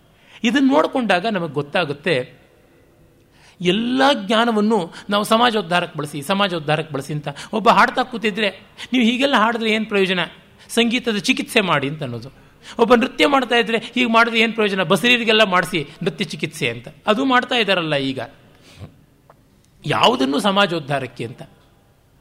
ಎಲ್ಲ ಜರ ಬಂದು ಸಮಾಜದ ಮೇಲೆ ಬಿದ್ದರೆ ಆ ಸಮಾಜ ಎಲ್ಲಿ ನಿಲ್ಲುತ್ತೆ? ನಾಯಿ ನೆಕ್ಕದಂಥ ಎಂಜಲಲೆ ತರಹ ಹತ್ತು ಸೀಳ್ನಾಯಿಗಳು ಬಂದು ಒಂದು ಎಂಜಲಲೆ ನೆಕ್ಕದಂತೆ ಆಗ್ಬಿಟ್ಟು ಅದು ಚಿಂದಿ ಚಿಂದಿ ಆಗ್ಬಿಡಲ್ವ? ಎಲ್ಲರೂ ಎಲ್ಲಕ್ಕೂ ಕೈ ಹಾಕಬೇಕಾಗಿಲ್ಲ. ಸ್ವಸ್ಥಾನ ಪರಿಜ್ಞಾನ ಅನ್ನೋದು ಇದ್ದರೆ ಸಾಕು ಅಂತ ಗೊತ್ತಾಗುತ್ತೆ. ಇದನ್ನು ಅವರು ಹೇಳೋಕೆ ಹೊರಟಿದ್ದಾರೆ. ಮತ್ತು ಇದನ್ನು ಹೇಳಿದ ತಕ್ಷಣ ಅವ್ರನ್ನ ಪ್ರತಿಗಾಮಿ ಹಾಗೆ ಹೀಗೆ ಅಂತಾರೆ. ವರ್ಣ ಅನ್ನುವುದರ ಮೂಲ ತತ್ವ ಇದೆ. ಜಾತಿಯಿಂದ ಅಲ್ಲ ಆಯ್ಕೆಯಿಂದ ಅಂದರೆ ನಾನು ಎಷ್ಟು ಆಯ್ಕೆ ಮಾಡ್ಕೊಳ್ಳೋಕೆ ಸಾಧ್ಯ? ಆಯ್ಕೆ ಅನ್ನುವಲ್ಲಿಯೇ ನಾನು ಮಿಕ್ಕದ್ದನ್ನು ಪಕ್ಕಕ್ಕೆ ಸರಿಸಬೇಕು ಅನ್ನುವಂಥದ್ದು ಉಂಟು. ತಿಪ್ಪೆಗೆಸಿಬೇಕಾಗಿಲ್ಲ ಪಕ್ಕಕ್ಕೆ ಸರಿಸಬೇಕಾಗುತ್ತೆ. ಹಾಗಾಗಿ ನಾನು ಯಾವುದೋ ಒಂದು ಕೆಲವೊಂದು ಆಯ್ಕೆಯ ವಿಷಯಗಳಲ್ಲಿ ಪರಿಣತಿ ಪಡೆಯಬಹುದು. ಎಲ್ಲ ಕಡೆಯಲ್ಲಿಯೂ ಸಾಧ್ಯ ಇಲ್ಲ. ಹಾಗಿದ್ದರೆ ಎಲ್ಲಕ್ಕೂ ಕುರುಡಾಗಿರಬೇಕಾ? ಅವುಗಳನ್ನು ಮೆಚ್ಚುವಷ್ಟು ತಿಳುವಳಿಕೆ ಇದ್ದರೆ ಸಾಕು. ನನಗೆ ಓಟ್ ಹಾಕೋದಕ್ಕೆ ಎಷ್ಟೋ ಅಷ್ಟು ರಾಜಕೀಯ ಗೊತ್ತಿದ್ದರೆ ಸಾಕು. ಓಟ್ ಹಾಕೋಕ್ಕೆ ಎಷ್ಟು ರಾಜಕೀಯ ಅಂದರೆ ಈ ರಾಜಕಾರಣಿಗಳು ಏನು ಮಾಡ್ತಾರೆ? ನಮ್ಮ ಕ್ಷೇತ್ರದಿಂದ ಆಯ್ಕೆ ಆಗತಕ್ಕಂಥವನು ಯಾವ ರೀತಿಯಲ್ಲಿದ್ದಾನೆ? ಅವನು ನಿಜವಾಗಲೂ ಕೆಲಸ ಮಾಡ್ತಾ ಇದ್ದಾನೆಯೇ? ಮಾಡ್ತಾ ಇಲ್ವಾ? ಇನ್ನು ಬೇರೆ ಪಕ್ಷಗಳಿದ್ರೆ ಅವುಗಳ ಮ್ಯಾನಿಫೆಸ್ಟೋ ಏನು? ಅವುಗಳ ಒಂದು ಪಕ್ಷದ ಉದ್ಘೋಷ ಅಂಥದ್ದು ಅವು ಹೇಗೆ ಮಾಡಿವೆ? ಇವುಗಳಷ್ಟು ತಿಳುವಳಿಕೆ ಇದ್ದರೆ ಸಾಕು. ಹಾಗ್ಬಿಟ್ಟು ಹೆಬ್ಬೆರಳೊಂದಿದ್ದರೆ ಸಾಕು ತೋರ್ಬೆರಳೊಂದಿದ್ದರೆ ಸಾಕು ವೋಟ್ ಮಾಡೋದಕ್ಕೆ ಅಂತನ್ನುವಂಥದ್ದು ಅಲ್ಲ. ಈ ಒಂದು ಜವಾಬ್ದಾರಿ ನೋಡಿಕೊಂಡಾಗ ನನಗೆ ಒಳ್ಳೆಯ ಸಂಗೀತವನ್ನು ಕೇಳಿ ಆಸ್ವಾದಿಸೋದಕ್ಕೆ ಸಂಗೀತ ಬಂದರೆ ಸಾಕು. ಅದು ಬಿಟ್ಟು ನಾನು ಫುಲ್ ಫ್ಲೆಜ್ಡ್ ಕಚೇರಿ ಮಾಡುವಷ್ಟಾಗಬೇಕು ಅಂತ ಅಂದುಕೊಂಡು ಕೂತ್ಕೊಂಡ್ರೆ ಒಬ್ಬ ಡಾಕ್ಟರು ಇಂಜಿನಿಯರು ಆ ಕೆಲಸವನ್ನು ಮಾಡದೇ ಇರಬಹುದು ಅಸಾಧಾರಣರು ಹತ್ತು ಕೆಲಸವನ್ನು ಏಕಕಾಲದಲ್ಲಿ ಮಾಡಬಹುದು ಅದೊಂದು ಅವಧಾನ. ಎಷ್ಟು ಜನ ಅವಧಾನಿಗಳಿದ್ದಾರೆ? ಅಲ್ಲ. ಹಾಗಾಗಿ ಸಾಮಾನ್ಯ ಜನಕ್ಕೆ ಶಾಸ್ತ್ರ ಇರೋದು. ನೀತಿ ಸಂಹಿತೆ, ಮೌಲ್ಯ ಸಂಹಿತೆ ಇವೆಲ್ಲ ಸಿಗತಕ್ಕಂಥದ್ದು ಸಾಮಾನ್ಯ ಜನರಿಗೆ. ಅಸಾಮಾನ್ಯರು ನೀತಿ ಸಂಹಿತೆಯನ್ನೇ ನಿರ್ಮಾಣ ಮಾಡ್ತಾರೆ. ಅವರೇ ಒಂದು ನೀತಿ ಸಂಹಿತೆ ಆಗ್ತಾರೆ. ಎಲ್ಲ ಬೆಟ್ಟಗಳು ಹಿಮಾಲಯ ಆಗೋಕ್ಕೆ ಸಾಧ್ಯ ಇಲ್ಲ. ನೆಲವೆಲ್ಲ ಬೆಟ್ಟಗಳಲ್ಲ. ಎಷ್ಟು ಬೆಟ್ಟಗಳಿದ್ದರೂ ಬಯಲಿನ ಜಾಗವೇ ಹೆಚ್ಚಲ್ವ? ಇದನ್ನು ನೋಡಿಕೊಂಡಾಗ ನಮಗೆ ಗೊತ್ತಾಗುತ್ತೆ, ಇಂಥ ದೊಡ್ಡ ಮಹತ್ವಾಕಾಂಕ್ಷೆ ಅನ್ನೋದು ಇಟ್ಟುಕೊಂಡ್ರೂ ಚಿನ್ನಾಭಿನ್ನವಾಗಿ ಅದು ಹೋಗಬಾರ್ದು ಅಂತ. ಅದೇ ತರಹ ಇಲ್ಲಿ, ಆ, ರಂಗಲಕ್ಷ್ಮಿಯ ಅಕ್ಕನ ಗಂಡ, ಅಂದರೆ ಭಾವ, ಅವನೊಬ್ಬ ಬರ್ತಾನೆ ಬಹಳ ಸ್ಪಿಸ್ಮನ್ ಅಂತ ನಾನು ಅವನನ್ನು ಹೇಳಿದೆ. ಅಕ್ಕ ಕೆಂಪಲಕ್ಷ್ಮಿ, ಕೆಂಪಲಕ್ಷ್ಮಿಯ ಗಂಡ ಅವನು, ಪುಟ್ಟತಮ್ಮಯ್ಯ. ಅವನು ಗೆದ್ದೆತ್ತಿನ ಬಾಲ ಅನ್ನುವಂಥದ್ದು. ಫಾಲ್ಸ್ ಪ್ರೆಸ್ಟೀಜು ಫಾಲ್ಸ್ ಸ್ಟೇಟಸ್ಸು ಇತ್ಯಾದಿ ಎಲ್ಲ. ಅವ್ರ ಮನೆಯಲ್ಲಿ ಅವನೇ ಗ್ರ್ಯಾಜುಯೇಟು ಅವನು ಅದನ್ನು ಮಾಸ್ಟರ್ ಗ್ರ್ಯಾಜುಯೇಟು ಮಾಡ್ಕೊಂಡು ಬಿಡ್ತಾನೆ ಕಡೆಗೆ ಸೆಕ್ರೆಟರಿಯೇಟಲ್ಲಿ ಒಂದು ಗೆಜೆಟೆಡ್ ಉದ್ಯೋಗ ಸಿಗುತ್ತೆ. ಮಾವನವರು ರಾಮಲಿಂಗೇಗೌಡರು ಆ ಉದ್ಯೋಗ ಕೊಡಿಸ್ಬೇಕು ಅಂತ ಹೇಳಿ ಅದಕ್ಕೆ ಅಪ್ಲಿಕೇಶನ್ ಹಾಕಿದ್ದಂತಹ ಪ್ರಕಾಶ್ ಕುಮಾರ. ಅಂದರೆ ಸಾಧವಳ್ಳಿಯನವರು, ಆ ಗೌಡ್ರ ಮಗ, ಅವರಿಗೆ ಸಿಗದಂತೆ ಮಾಡಿಸಿ ಸಿಕ್ಸಿರ್ತಾನೆ ಅಳಿಯನಿಗೆ. ಈ ಅಳಿಯ ಮನೆ ತುಳಿಯ ಬೇಕಾದಂತೆ ಆಫೀಸ್ನಲ್ಲಿ ಎಲ್ಲ ಕಡೆಯಲ್ಲೂ ಹೇಳ್ಕೊಳ್ತಿರ್ತಾನೆ, ನಾನಿವತ್ತು ಅಪ್ಪಾಜಿಯವ್ರ ಮನೆಗೆ ಹೋಗಿದ್ದೆ, ಅಪ್ಪಾಜಿಯವರು ನನ್ನ ಕುಟ್ಟೆ ಕೂಡಿಸ್ಕೊಂಡು ಮೂರು ಗಂಟೆ ತಾವ ಮಾತಾಡಿದ್ರು ಅಂತನ್ನೋದು, ಅವ್ರ ಮನೆಯಲ್ಲಿ ಬಳ್ಳೆ ಹಾಕಿದ್ದೀನಿ, ಊಟ ಮಾಡ್ಕೊಂಡು ಹೋಗ್ಬಿಡು ಅಂತಂದ್ರು, ಅಲ್ಲೇ ಊಟ ಮಾಡ್ಕೊಂಡು ನಾನು ಹೊಂಟೋದೆ, ಹೀಗೆಲ್ಲ ಅವನು ಹೇಳ್ಕೊಳ್ತಾ ಇರ್ತಾನೆ. ಪ್ರತಿಯೊಬ್ಬರಿಗೂ you know yesterday I had gone to honourable minister's house ಅಂತ ಹೇಳ್ತಿರ್ತಾನೆ. ಅಂದರೆ ವ್ಯಕ್ತಿತ್ವ ಇಲ್ಲದೇ ಇರೋ ಮನುಷ್ಯ ಬೇರೆಯವರ ನೇಮ್ ಡ್ರಾಪರ್ಸ್ ಆಗಿ ಇರ್ತಾರೆ. ಡಿ ವಿ ಜಿಯವರ ಜ್ಞಾಪಕ ಚಿತ್ರಶಾಲೆಯ ಬಗ್ಗೆ ಒಂದು ಮಾತು ಹೇಳ್ತಾರೆ. ಡಿ ವಿ ಜಿಯವರು ಏನೇ ಆಗಿರ್ಬೋದು ಹಾಮನಾಯಕರು ಹೇಳುವಂಥ ಮಾತಿದು, ನೇಮ್ ಡ್ರಾಪರ್ ಅಂತೂ ಅಲ್ಲ ಅಂತ. ಯಾಕೆಂದರೆ ಅವರು ತಮಗೆ ಗೊತ್ತಿರೋರೆಲ್ಲ ದೊಡ್ಡ ಮನುಷ್ಯರು ಅಂತ ಏನು ಪೋಸ್ ಮಾಡಲಿಲ್ಲ. ವಿಶ್ವೇಶ್ವರಯ್ಯನವರು, ಮಿರ್ಜಾ ಇಸ್ಮಾಯಿಲ್ರು, ರೈಟ್ ಆನರ್ಬಲ್ ಶ್ರೀನಿವಾಸ ಶಾಸ್ತ್ರಿಗಳು, ಮೈಸೂರು ವಾಸುದೇವಾಚಾರ್ಯರು, ಮಹಾಮಹೋಪಾಧ್ಯಾಯ ವಿರೂಪಾಕ್ಷ ಶಾಸ್ತ್ರಿಗಳಿಂದ ಮೊದಲುಗೊಂಡು ಬಂಡಿ ರಸೂಲ್ ಖಾನ್ ಗಾರೆ ಕೆಲಸದ ಶಿವಪಿಚ್ಚೆ ಮೊದಲಿ ಮೊದಲಿಯಾರ್. ಮತ್ತು ರಸ್ತೆ ಪಕ್ಕ ಅನಾಮಧೇಯ ದಂಪತಿಗಳು ಕೊಳತ ತರಕಾರಿಗಳನ್ನು ಆಯ್ದುಕೊಂಡು ಅದನ್ನು ಹದ ಮಾಡಿಕೊಂಡು ಬೇಯಿಸಿಕೊಂಡು ತಿನ್ನುವರವರೆಗೂ ಎಲ್ಲರನ್ನೂ ಪ್ರೀತಿಯಿಂದ ಎಲ್ಲರೂ ನಮಗೆ ಗೊತ್ತಿದ್ದವರು ಅಂತ ಚಿತ್ರಿಸಿದ್ದಾರೆ ಅಂತಂದಾಗ ಆ ವ್ಯಕ್ತಿತ್ವದ ಅರ್ಹು ಏನು ಅಂತ ಗೊತ್ತಾಗುತ್ತೆ. ಇಲ್ಲಿ ಆ ಒಂದು ಪಾತ್ರ ಹಾಗೆ ಬರುತ್ತೆ. ರಂಗಲಕ್ಷ್ಮಿ ಅವನಿಗೆ ಹೆಂಡತಿ ಆಗುವಂಥ ಸ್ಥಿತಿ ಬರುತ್ತೆ. ಇವಳ ಅಕ್ಕ ಕೆಂಪಲಕ್ಷ್ಮಿ ಸತ್ತೋಗ್ಬಿಡ್ತಾಳೆ. ಆಮೇಲೆ ಇವಳು ಬರಬೇಕಾಗುತ್ತೆ. ದೇವ್ರ ಫೋಟೋ ಪಕ್ಕ ಇವನ ಅಪ್ಪಾಜಿ ಫೋಟೋನ ಹಾಕಿಸ್ಬೇಕು ಅಂತ ನೋಡ್ತಾನೆ. ಮೊದಲು ಎತ್ತಿ ಆಚೆಗೆ ಸೀರಿ ಅಂತಾಳೆ ಅವಳಿಗೆ ಬಾಯಿಗೆ ಬಂದಂಗೆ ಬೈತಾನೆ. ಆಮೇಲೆ ಮಿನಿಸ್ಟರ್ನ ಮನೆಗೆ ಕರ್ಕೊಂಡು ಬಂದು ದೇವ್ರ ಫೋಟೋ ಪಕ್ಕ ನಿಮ್ಮ ಫೋಟೋ ಹಾಕ್ಕೊಂಡಿದ್ದೀನಿ ಅಂತ ತೋರಿಸ್ಬೇಕು ಅಂತ ಇವನಿಗೆ ಆಸೆ. ಏನಾದರೂ ಪ್ರಮೋಷನ್ ಕೊಡಿಸ್ತಾರೆ ಅಂತ. ಕಡೆಗೆ ಆ ಮಿನಿಸ್ಟ್ರೇನೆ ಸೋತು ಸೊಪ್ಪಾಗಬೇಕಾಗುತ್ತೆ. ಕಡೆಗೆ ಇವನು ಹೋಗಿಬಿಟ್ಟಿದ್ದು ಅವ್ರ ಪರವಾಗಿ ಸರ್ಕಾರಿ ಕಾನೂನಿನ ಒಂದು ವ್ಯವಸ್ಥೆಗೆ ಬರ್ತಕ್ಕಂಥ ಸರ್ಕಾರದ ಸೇವಕ ಆಗಿದ್ದರೂ ಕೂಡ, ಉದ್ಯೋಗಸ್ಥ ಆಗಿದ್ದರೂ ಎಲೆಕ್ಷನ್ ಪ್ರಾಪಗ್ಯಾಂಡಾಗಿ ಹೋಗಿದ್ದ, ನಿನ್ನ ಮೇಲೆ ಯಾಕೆ ಆ್ಯಕ್ಷನ್ ತೊಗೋಬಾರ್ದು ಅಂತೆಲ್ಲನೂ ಮೆಮೋಗಳೆಲ್ಲ ಬಂದುಬಿಡುತ್ತವೆ. ಅವನಿಗೆ ಚೆನ್ನಾಗಿ ಬೇರೆ ಕಡೆ ವರ್ಗ ಮಾಡೋದು ಅಥವಾ ಡಿಪ್ರಮೋಟ್ ಮಾಡುವಂಥದ್ದು, ಈ ಥರದ್ದೆಲ್ಲ ಆದಾಗ ನೇರ ಸಾಧವಳ್ಳಿ ಗೌಡರ ಕಾಲಿಗೆ ಹೋಗಿ ಹಿಡ್ಕೊಂಡು ಬಿಟ್ಟಿದ್ದನುವೆ ನಾನು ಕೆಟ್ಟೆ, ನೀವೇ ಗತಿ ನಿಮ್ಮ ಪಾದ ನಾನು ಬಿಡೋಕ್ಕಿಲ್ಲ ಅಂತ ಹೇಳಿ ಹಿಡ್ಕೊಂಡು, ಅವ್ರು ಹಾಳಾಗೋಗು ಹೆಂಗಾರು ಬದುಕೋ ನಮ್ಮವನು ಅಂತ ಹೇಳ್ಬಿಟ್ಟು ಅವನನ್ನು ಎನ್ಕ್ವೈರಿ ಮಾಡಬೇಡಿ ಅಂತ ಮಾಡ್ತಕ್ಕಂಥದ್ದು, ಅವೆಲ್ಲ ಅಷ್ಟು ಸಹಜವಾಗಿ ಕಾಣಿಸ್ತಕ್ಕಂಥದ್ದು. ಇಂಥ ಗಂಡನ ಜೊತೆಗೆ ತಾನು ಬದುಕಿರಲಾರೆ ಅಂತ ಅವಳು ರಂಗಲಕ್ಷ್ಮಿ ಬಂದುಬಿಡ್ತಾಳೆ. ತಂದೆ ಆತ್ಮಹತ್ಯೆ ಮಾಡ್ಕೊಂಡು ಸತ್ತೋಗ್ತಾರೆ, ಅಪಖ್ಯಾತಿ ಬರುತ್ತೆ. ಅವರು ಎಲೆಕ್ಷನ್ಗೆ ಖರ್ಚು ಮಾಡೋದಕ್ಕೆ ದುಡ್ಡು ಅಂತ ಸಾವಿರಾರು ರೂಪಾಯಿಗಳನ್ನು ಅಪ್ಪಾಜಿ ಕೊಟ್ಟಿರ್ತಾರೆ. ಅದಷ್ಟು ನೀರಲ್ಲಿ ಮಾಡಿದ ಹೋಮವಾಗಿ ಹೋಗಿರುತ್ತೆ. ಆಗ ಇವಳು ಮನೆ ಆಸ್ತಿ ಪಾಸ್ತಿ ಎಲ್ಲ ಮಾರಿಸ್ಬಿಟ್ಟು ಆ ಸಾಲ ತೀರಿಸ್ತಾಳೆ. ನಮ್ಮಪ್ಪ ಸತ್ರು ಸಾಲ ತೀರ್ತು ಅಂತ ನಾನು ಹೇಗೆ ಹೇಳಿ ಮೋಸ ಮಾಡಬಾರ್ದು ಅಂತ ಹೇಳಿಬಿಟ್ಟು. ಅಂದರೆ ಮೌಲ್ಯ ಪ್ರಜ್ಞೆ, ಒಬ್ಬ ಹಳ್ಳಿ ಹೆಣ್ಣುಮಗಳು ಎಂಟನೇ ಕ್ಲಾಸು ಫೇಲ್ ಆದವಳು. ಎಸ್ ಎಲ್ ಸಿ ಫೇಲ್ ಆದವಳು ಅವಳು. ಅವರಪ್ಪ ಮೊದಲು ಹೇಳ್ತಾ ಇರ್ತಾರೆ ಹೆಣ್ಣುಮಕ್ಕಳು ಜಾಸ್ತಿ ಓದಬಾರ್ದು ಅಂತ. ಇವಳು ಎಸ್ ಎಲ್ ಸಿ ಫೇಲ್ ಆದಮೇಲೆ ಹೈಸ್ಕೂಲ್ವರೆಗೂ ಹೋಗಬೇಕು ಕಾಲೇಜ್ ಮಾತ್ರ ಓದಬಾರ್ದು ಅಂತ ಹೇಳ್ತಾ ಇರ್ತಾರೆ. ಆ ಥರದ ವ್ಯಕ್ತಿಯ ಗೌರವ ಉಳಿಸಬೇಕು ಅಂತ ಇವಳು ಮಾಡ್ತಾಳೆ.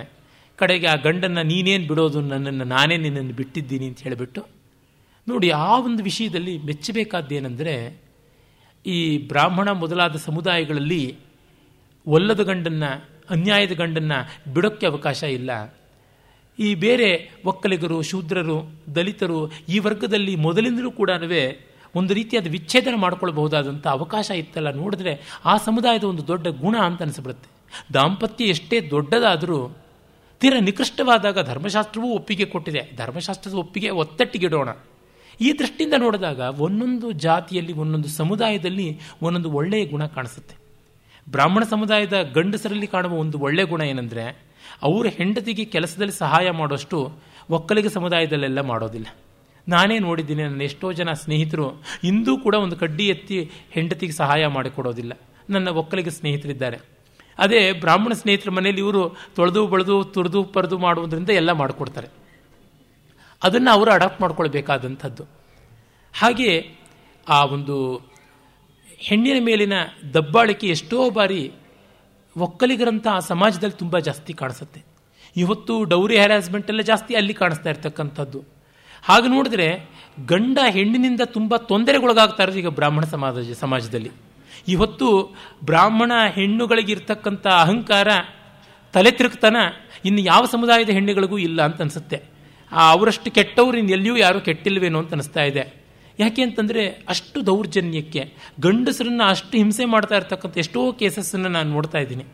ಅಂದರೆ ಆ ಒಂದೊಂದು ಸಮಾಜದಲ್ಲಿ ಇರ್ತಕ್ಕಂಥ ದೋಷಗಳು ಯಾವುದು, ದೌರ್ಬಲ್ಯಗಳು ಯಾವುದು, ಗುಣಗಳು ಯಾವುದು ಅಂತ ನೋಡ್ತಾ ಬಂದರೆ ನಾವು ಯಾವುದನ್ನು ಬ್ರ್ಯಾಂಡ್ ಮಾಡೋಕ್ಕಾಗೋದಿಲ್ಲ. ಮುಕ್ತತೆಯಿಂದ ನೋಡಿದಾಗ ಗುಣಾವಗುಣಗಳು ಗಮನಕ್ಕೆ ಬರ್ತಾ ಇರ್ತವೆ. ಅಂಥ ವಿವರಗಳು ಇಲ್ಲಿ ಸಿಗುತ್ತವೆ. ರಂಗಲಕ್ಷ್ಮಿ ಕಡೆಗೆ ಒಂದು ನರ್ಸ್ ಆಗಿ ಟ್ರೈನಿಂಗ್ ತಗೋತಾ ಇರ್ತಾಳೆ. ಆಗ ಇವನು ಯೋಗಾಯೋಗದಿಂದ ಅಲ್ಲಿಗೆ ಬರ್ತಾನೆ. ಇವನ ಸ್ನೇಹಿತನ ಹೆಂಡತಿ ಅತ್ತಿಗೆ ಥರ ಇರ್ತಾಳೆ. ಅವಳು, ಅವಳ ಒಂದು ಆಪರೇಷನ್ ಆಗಿರುತ್ತೆ ಮೈಸೂರಿನಲ್ಲಿ, ಚೆಲುವಾಂಬ ಹಾಸ್ಪಿಟಲ್ನಲ್ಲಿ. ಅಲ್ಲಿ ಇವನು ಅವಳನ್ನು ಕಾಣ್ತಾನೆ. ಕಡೆಗೆ ಅವಳನ್ನು ಜೀವನ ಸಂಗಾತಿಯಾಗಿ ಸ್ವೀಕರಿಸಿ ಇವನು ಸೇವೆಗೆ ಬರ್ತಾನೆ. ಆದರೆ ಅವನು ಒಂದು ಮಾಡ್ಕೊಂಡಿರ್ತಾನೆ. ಏನಂದರೆ, ಈಗ ದುಡ್ಡಿದ್ದವರು ಇಲ್ಲದೇ ಇದ್ದವರು ಎಲ್ಲರಿಗೂ ಫ್ರೀ ಅಂತ ಇಲ್ಲ. ದುಡ್ಡಿದ್ದವರು ದುಡ್ಡು ಕೊಡಬೇಕು. ಇಲ್ಲದೇ ಇದ್ದವರು ಬಿಟ್ಟು ಮಾಡಿಸ್ಕೊಳ್ಬೇಕು. ಆದರೆ ದುಡ್ಡಿದ್ದವರ ಆ ದುಡ್ಡಿಂದ ಇವನು ಔಷಧಗಳನ್ನು ಬಡವರಿಗೆ ಫ್ರೀಯಾಗಿ ಕೊಡೋದಕ್ಕೆ ಆರಂಭ ಮಾಡ್ತಾನೆ. ಅಂದರೆ ಸೇವೆ ಅಂತ ನಾವು ಕೆಲವೊಮ್ಮೆ ಬಹಳ ಕಣ್ಣು ಮುಚ್ಚಿಕೊಂಡು ಎಲ್ಲರಿಗೂ ಕೊಡ್ತೀವಿ. ಹೊಟ್ಟೆ ತುಂಬಿದವನಿಗೆ ಕೊಡ್ತಕ್ಕಂಥದ್ದು ಸೇವೆ ಆಗುವುದಿಲ್ಲ. ನಾವು ಮಾಡ್ತಕ್ಕಂಥ ಮೆಹನತ್ತಿಂದ ಮಾಡುವಂಥದ್ದು. ನಾವು ನಿಮಗೂ ಸೇವೆ ಮಾಡ್ತೀವಿ ಅಂತ ಅವರ ಶಹಬಾಸ್ಗಿರಿಯನ್ನು ಗಿಟ್ಟಿಸುವಂಥ ಪ್ರಯತ್ನ. Only the needy needs service not the other ಈ ದೃಷ್ಟಿಯಿಂದ ಕಣ್ಣು ಮುಚ್ಚಿಕೊಂಡು ಮಾಡುವಂಥ ಸೇವೆಯೂ ಒಂದು ಅವಿವೇಕ ಆಗುತ್ತದೆ ಎನ್ನುವ ಪಾಠವನ್ನು ಹೇಳ್ತಾರೆ. ಇಲ್ಲಿ ಮತದಾನ ಅನ್ನುವ ಶೀರ್ಷಿಕೆಯಲ್ಲಿ ಕಾಣತಕ್ಕಂಥದ್ದು ಅಭಿಮತದಾನವೂ ಹೌದು. ಒಪಿನಿಯನ್ ಫಾರ್ಮೇಷನ್ ಅಂತಲ್ವ ಮತದಾನ ಅಂತಂದರೆ? ಹೌ ಟು ಫಾರ್ಮ್ ಒಪೀನಿಯನ್ ನಾವು ಅಭಿಪ್ರಾಯಗಳನ್ನು ಹೇಗೆ ಮಾಡಿಕೊಳ್ಳಬೇಕು? ಮೌಲ್ಯಗಳನ್ನು ಹೇಗೆ ಹರಳಿ ಹರಳುಗಟ್ಟಿಸಿಕೊಳ್ಬೇಕು ಅನ್ನುವುದು ಕೂಡ ಕಾಣುತ್ತೆ. ಸರಳವಾದ ಕಾದಂಬರಿ ಆದರೂ, ಸಶಕ್ತವಾದ ಸಂದೇಶ ಪ್ರಜಾಪ್ರಭುತ್ವದ ಬಗ್ಗೆ ಕೂಡ ಮತದಾನ ನಡೆಯಬೇಕಾಗಿದೆ. ಅನ್ನುವಲ್ಲಿಗೆ ಬರುತ್ತೆ. ಸೇವೆಯಂಥ ಮಹಾ ಮೂಲಭೂತವಾದ ಮೌಲ್ಯದ ಬಗ್ಗೆನೂ ಮತದಾನ ನಡೀಬೇಕಾಗಿದೆ ಪುನರ್ ವಿಮರ್ಶನೆಯನ್ನು ಮಾಡ್ತಾ ಇರಬೇಕು ಅನ್ನೋದು ಗೋಚರವಾಗುತ್ತೆ. ಅದು ದಾಂಪತ್ಯದ ಸ್ತರ ಇರಬಹುದು ಪ್ರಾಮಾಣಿಕತೆಯ ಸ್ತರ ಇರ್ಬೋದು, ಎಲ್ಲ ಸ್ತರಗಳಲ್ಲಿ ಪರ್ಯಾಲೋಚನೆಯನ್ನು ಮಾಡಬೇಕಾಗುತ್ತದೆ ಎನ್ನುವುದನ್ನು ಇವರು ತೋರ್ಪಡಿಸ್ಕೊಳ್ತಾರೆ ಆ ನಿಸರ್ಗ ಸಹಜವಾದ ವಾತಾವರಣ, ಆ ಆವರಣ ಅಂತ ಯಾವುದೇ ದಟ್ಟವಾದ ಗ್ರಾಮೀಣ ಜೀವನದ ವಾತಾವರಣ, ಅದು ಒಂದು ನೋಡಿದ್ರೆ ಸಾಕು, ಅದಕ್ಕೆ ಕಾದಂಬರಿ ಓದಿಸ್ಕೊಳ್ಳುವಂತಿದೆ. ನಾನು ಅನೇಕ ಬಾರಿ, ಹತ್ತಾರು ಬಾರಿ ಓದಿದ್ದೀನಿ. ಒಂಥರ ಖುಷಿ ಆಗುತ್ತೆ ಅದನ್ನು ಓದುವಾಗ. ಆ ಬೈಗಳು, ಆ ಮಣ್ಣಿನ ಸೊಗಡು ತುಂಬ ಅಜ್ಞಾದೃಶ್ಯವಾದದ್ದು ಯಾವುದನ್ನು ನೋಡಿದ್ರೂ ನಾವೆಲಿಸ್ಟ್, ಕಾದಂಬರಿಕಾರ, ದೊಡ್ಡವರು ಅನ್ನೋದು ನಮಗೆ ಗೋಚರವಾಗುತ್ತೆ. ಒಂದು ಒಳ್ಳೆಯ ಕೃತಿ ಮಾಡುವಂಥ ಒಂದು ಫಲ ಅದು. ಮಹತ್ತನ್ನು, ವಿಭೂತಿಯನ್ನು ಗುರುತಿಸ್ತಕ್ಕಂಥದ್ದು, ಗೌರವಿಸ್ತಕ್ಕಂಥದ್ದು, ಅಲ್ಲಿ ನಮ್ರತೆ ಪಡೆಯುವಂಥದ್ದು. ನಮಸ್ಕಾರ.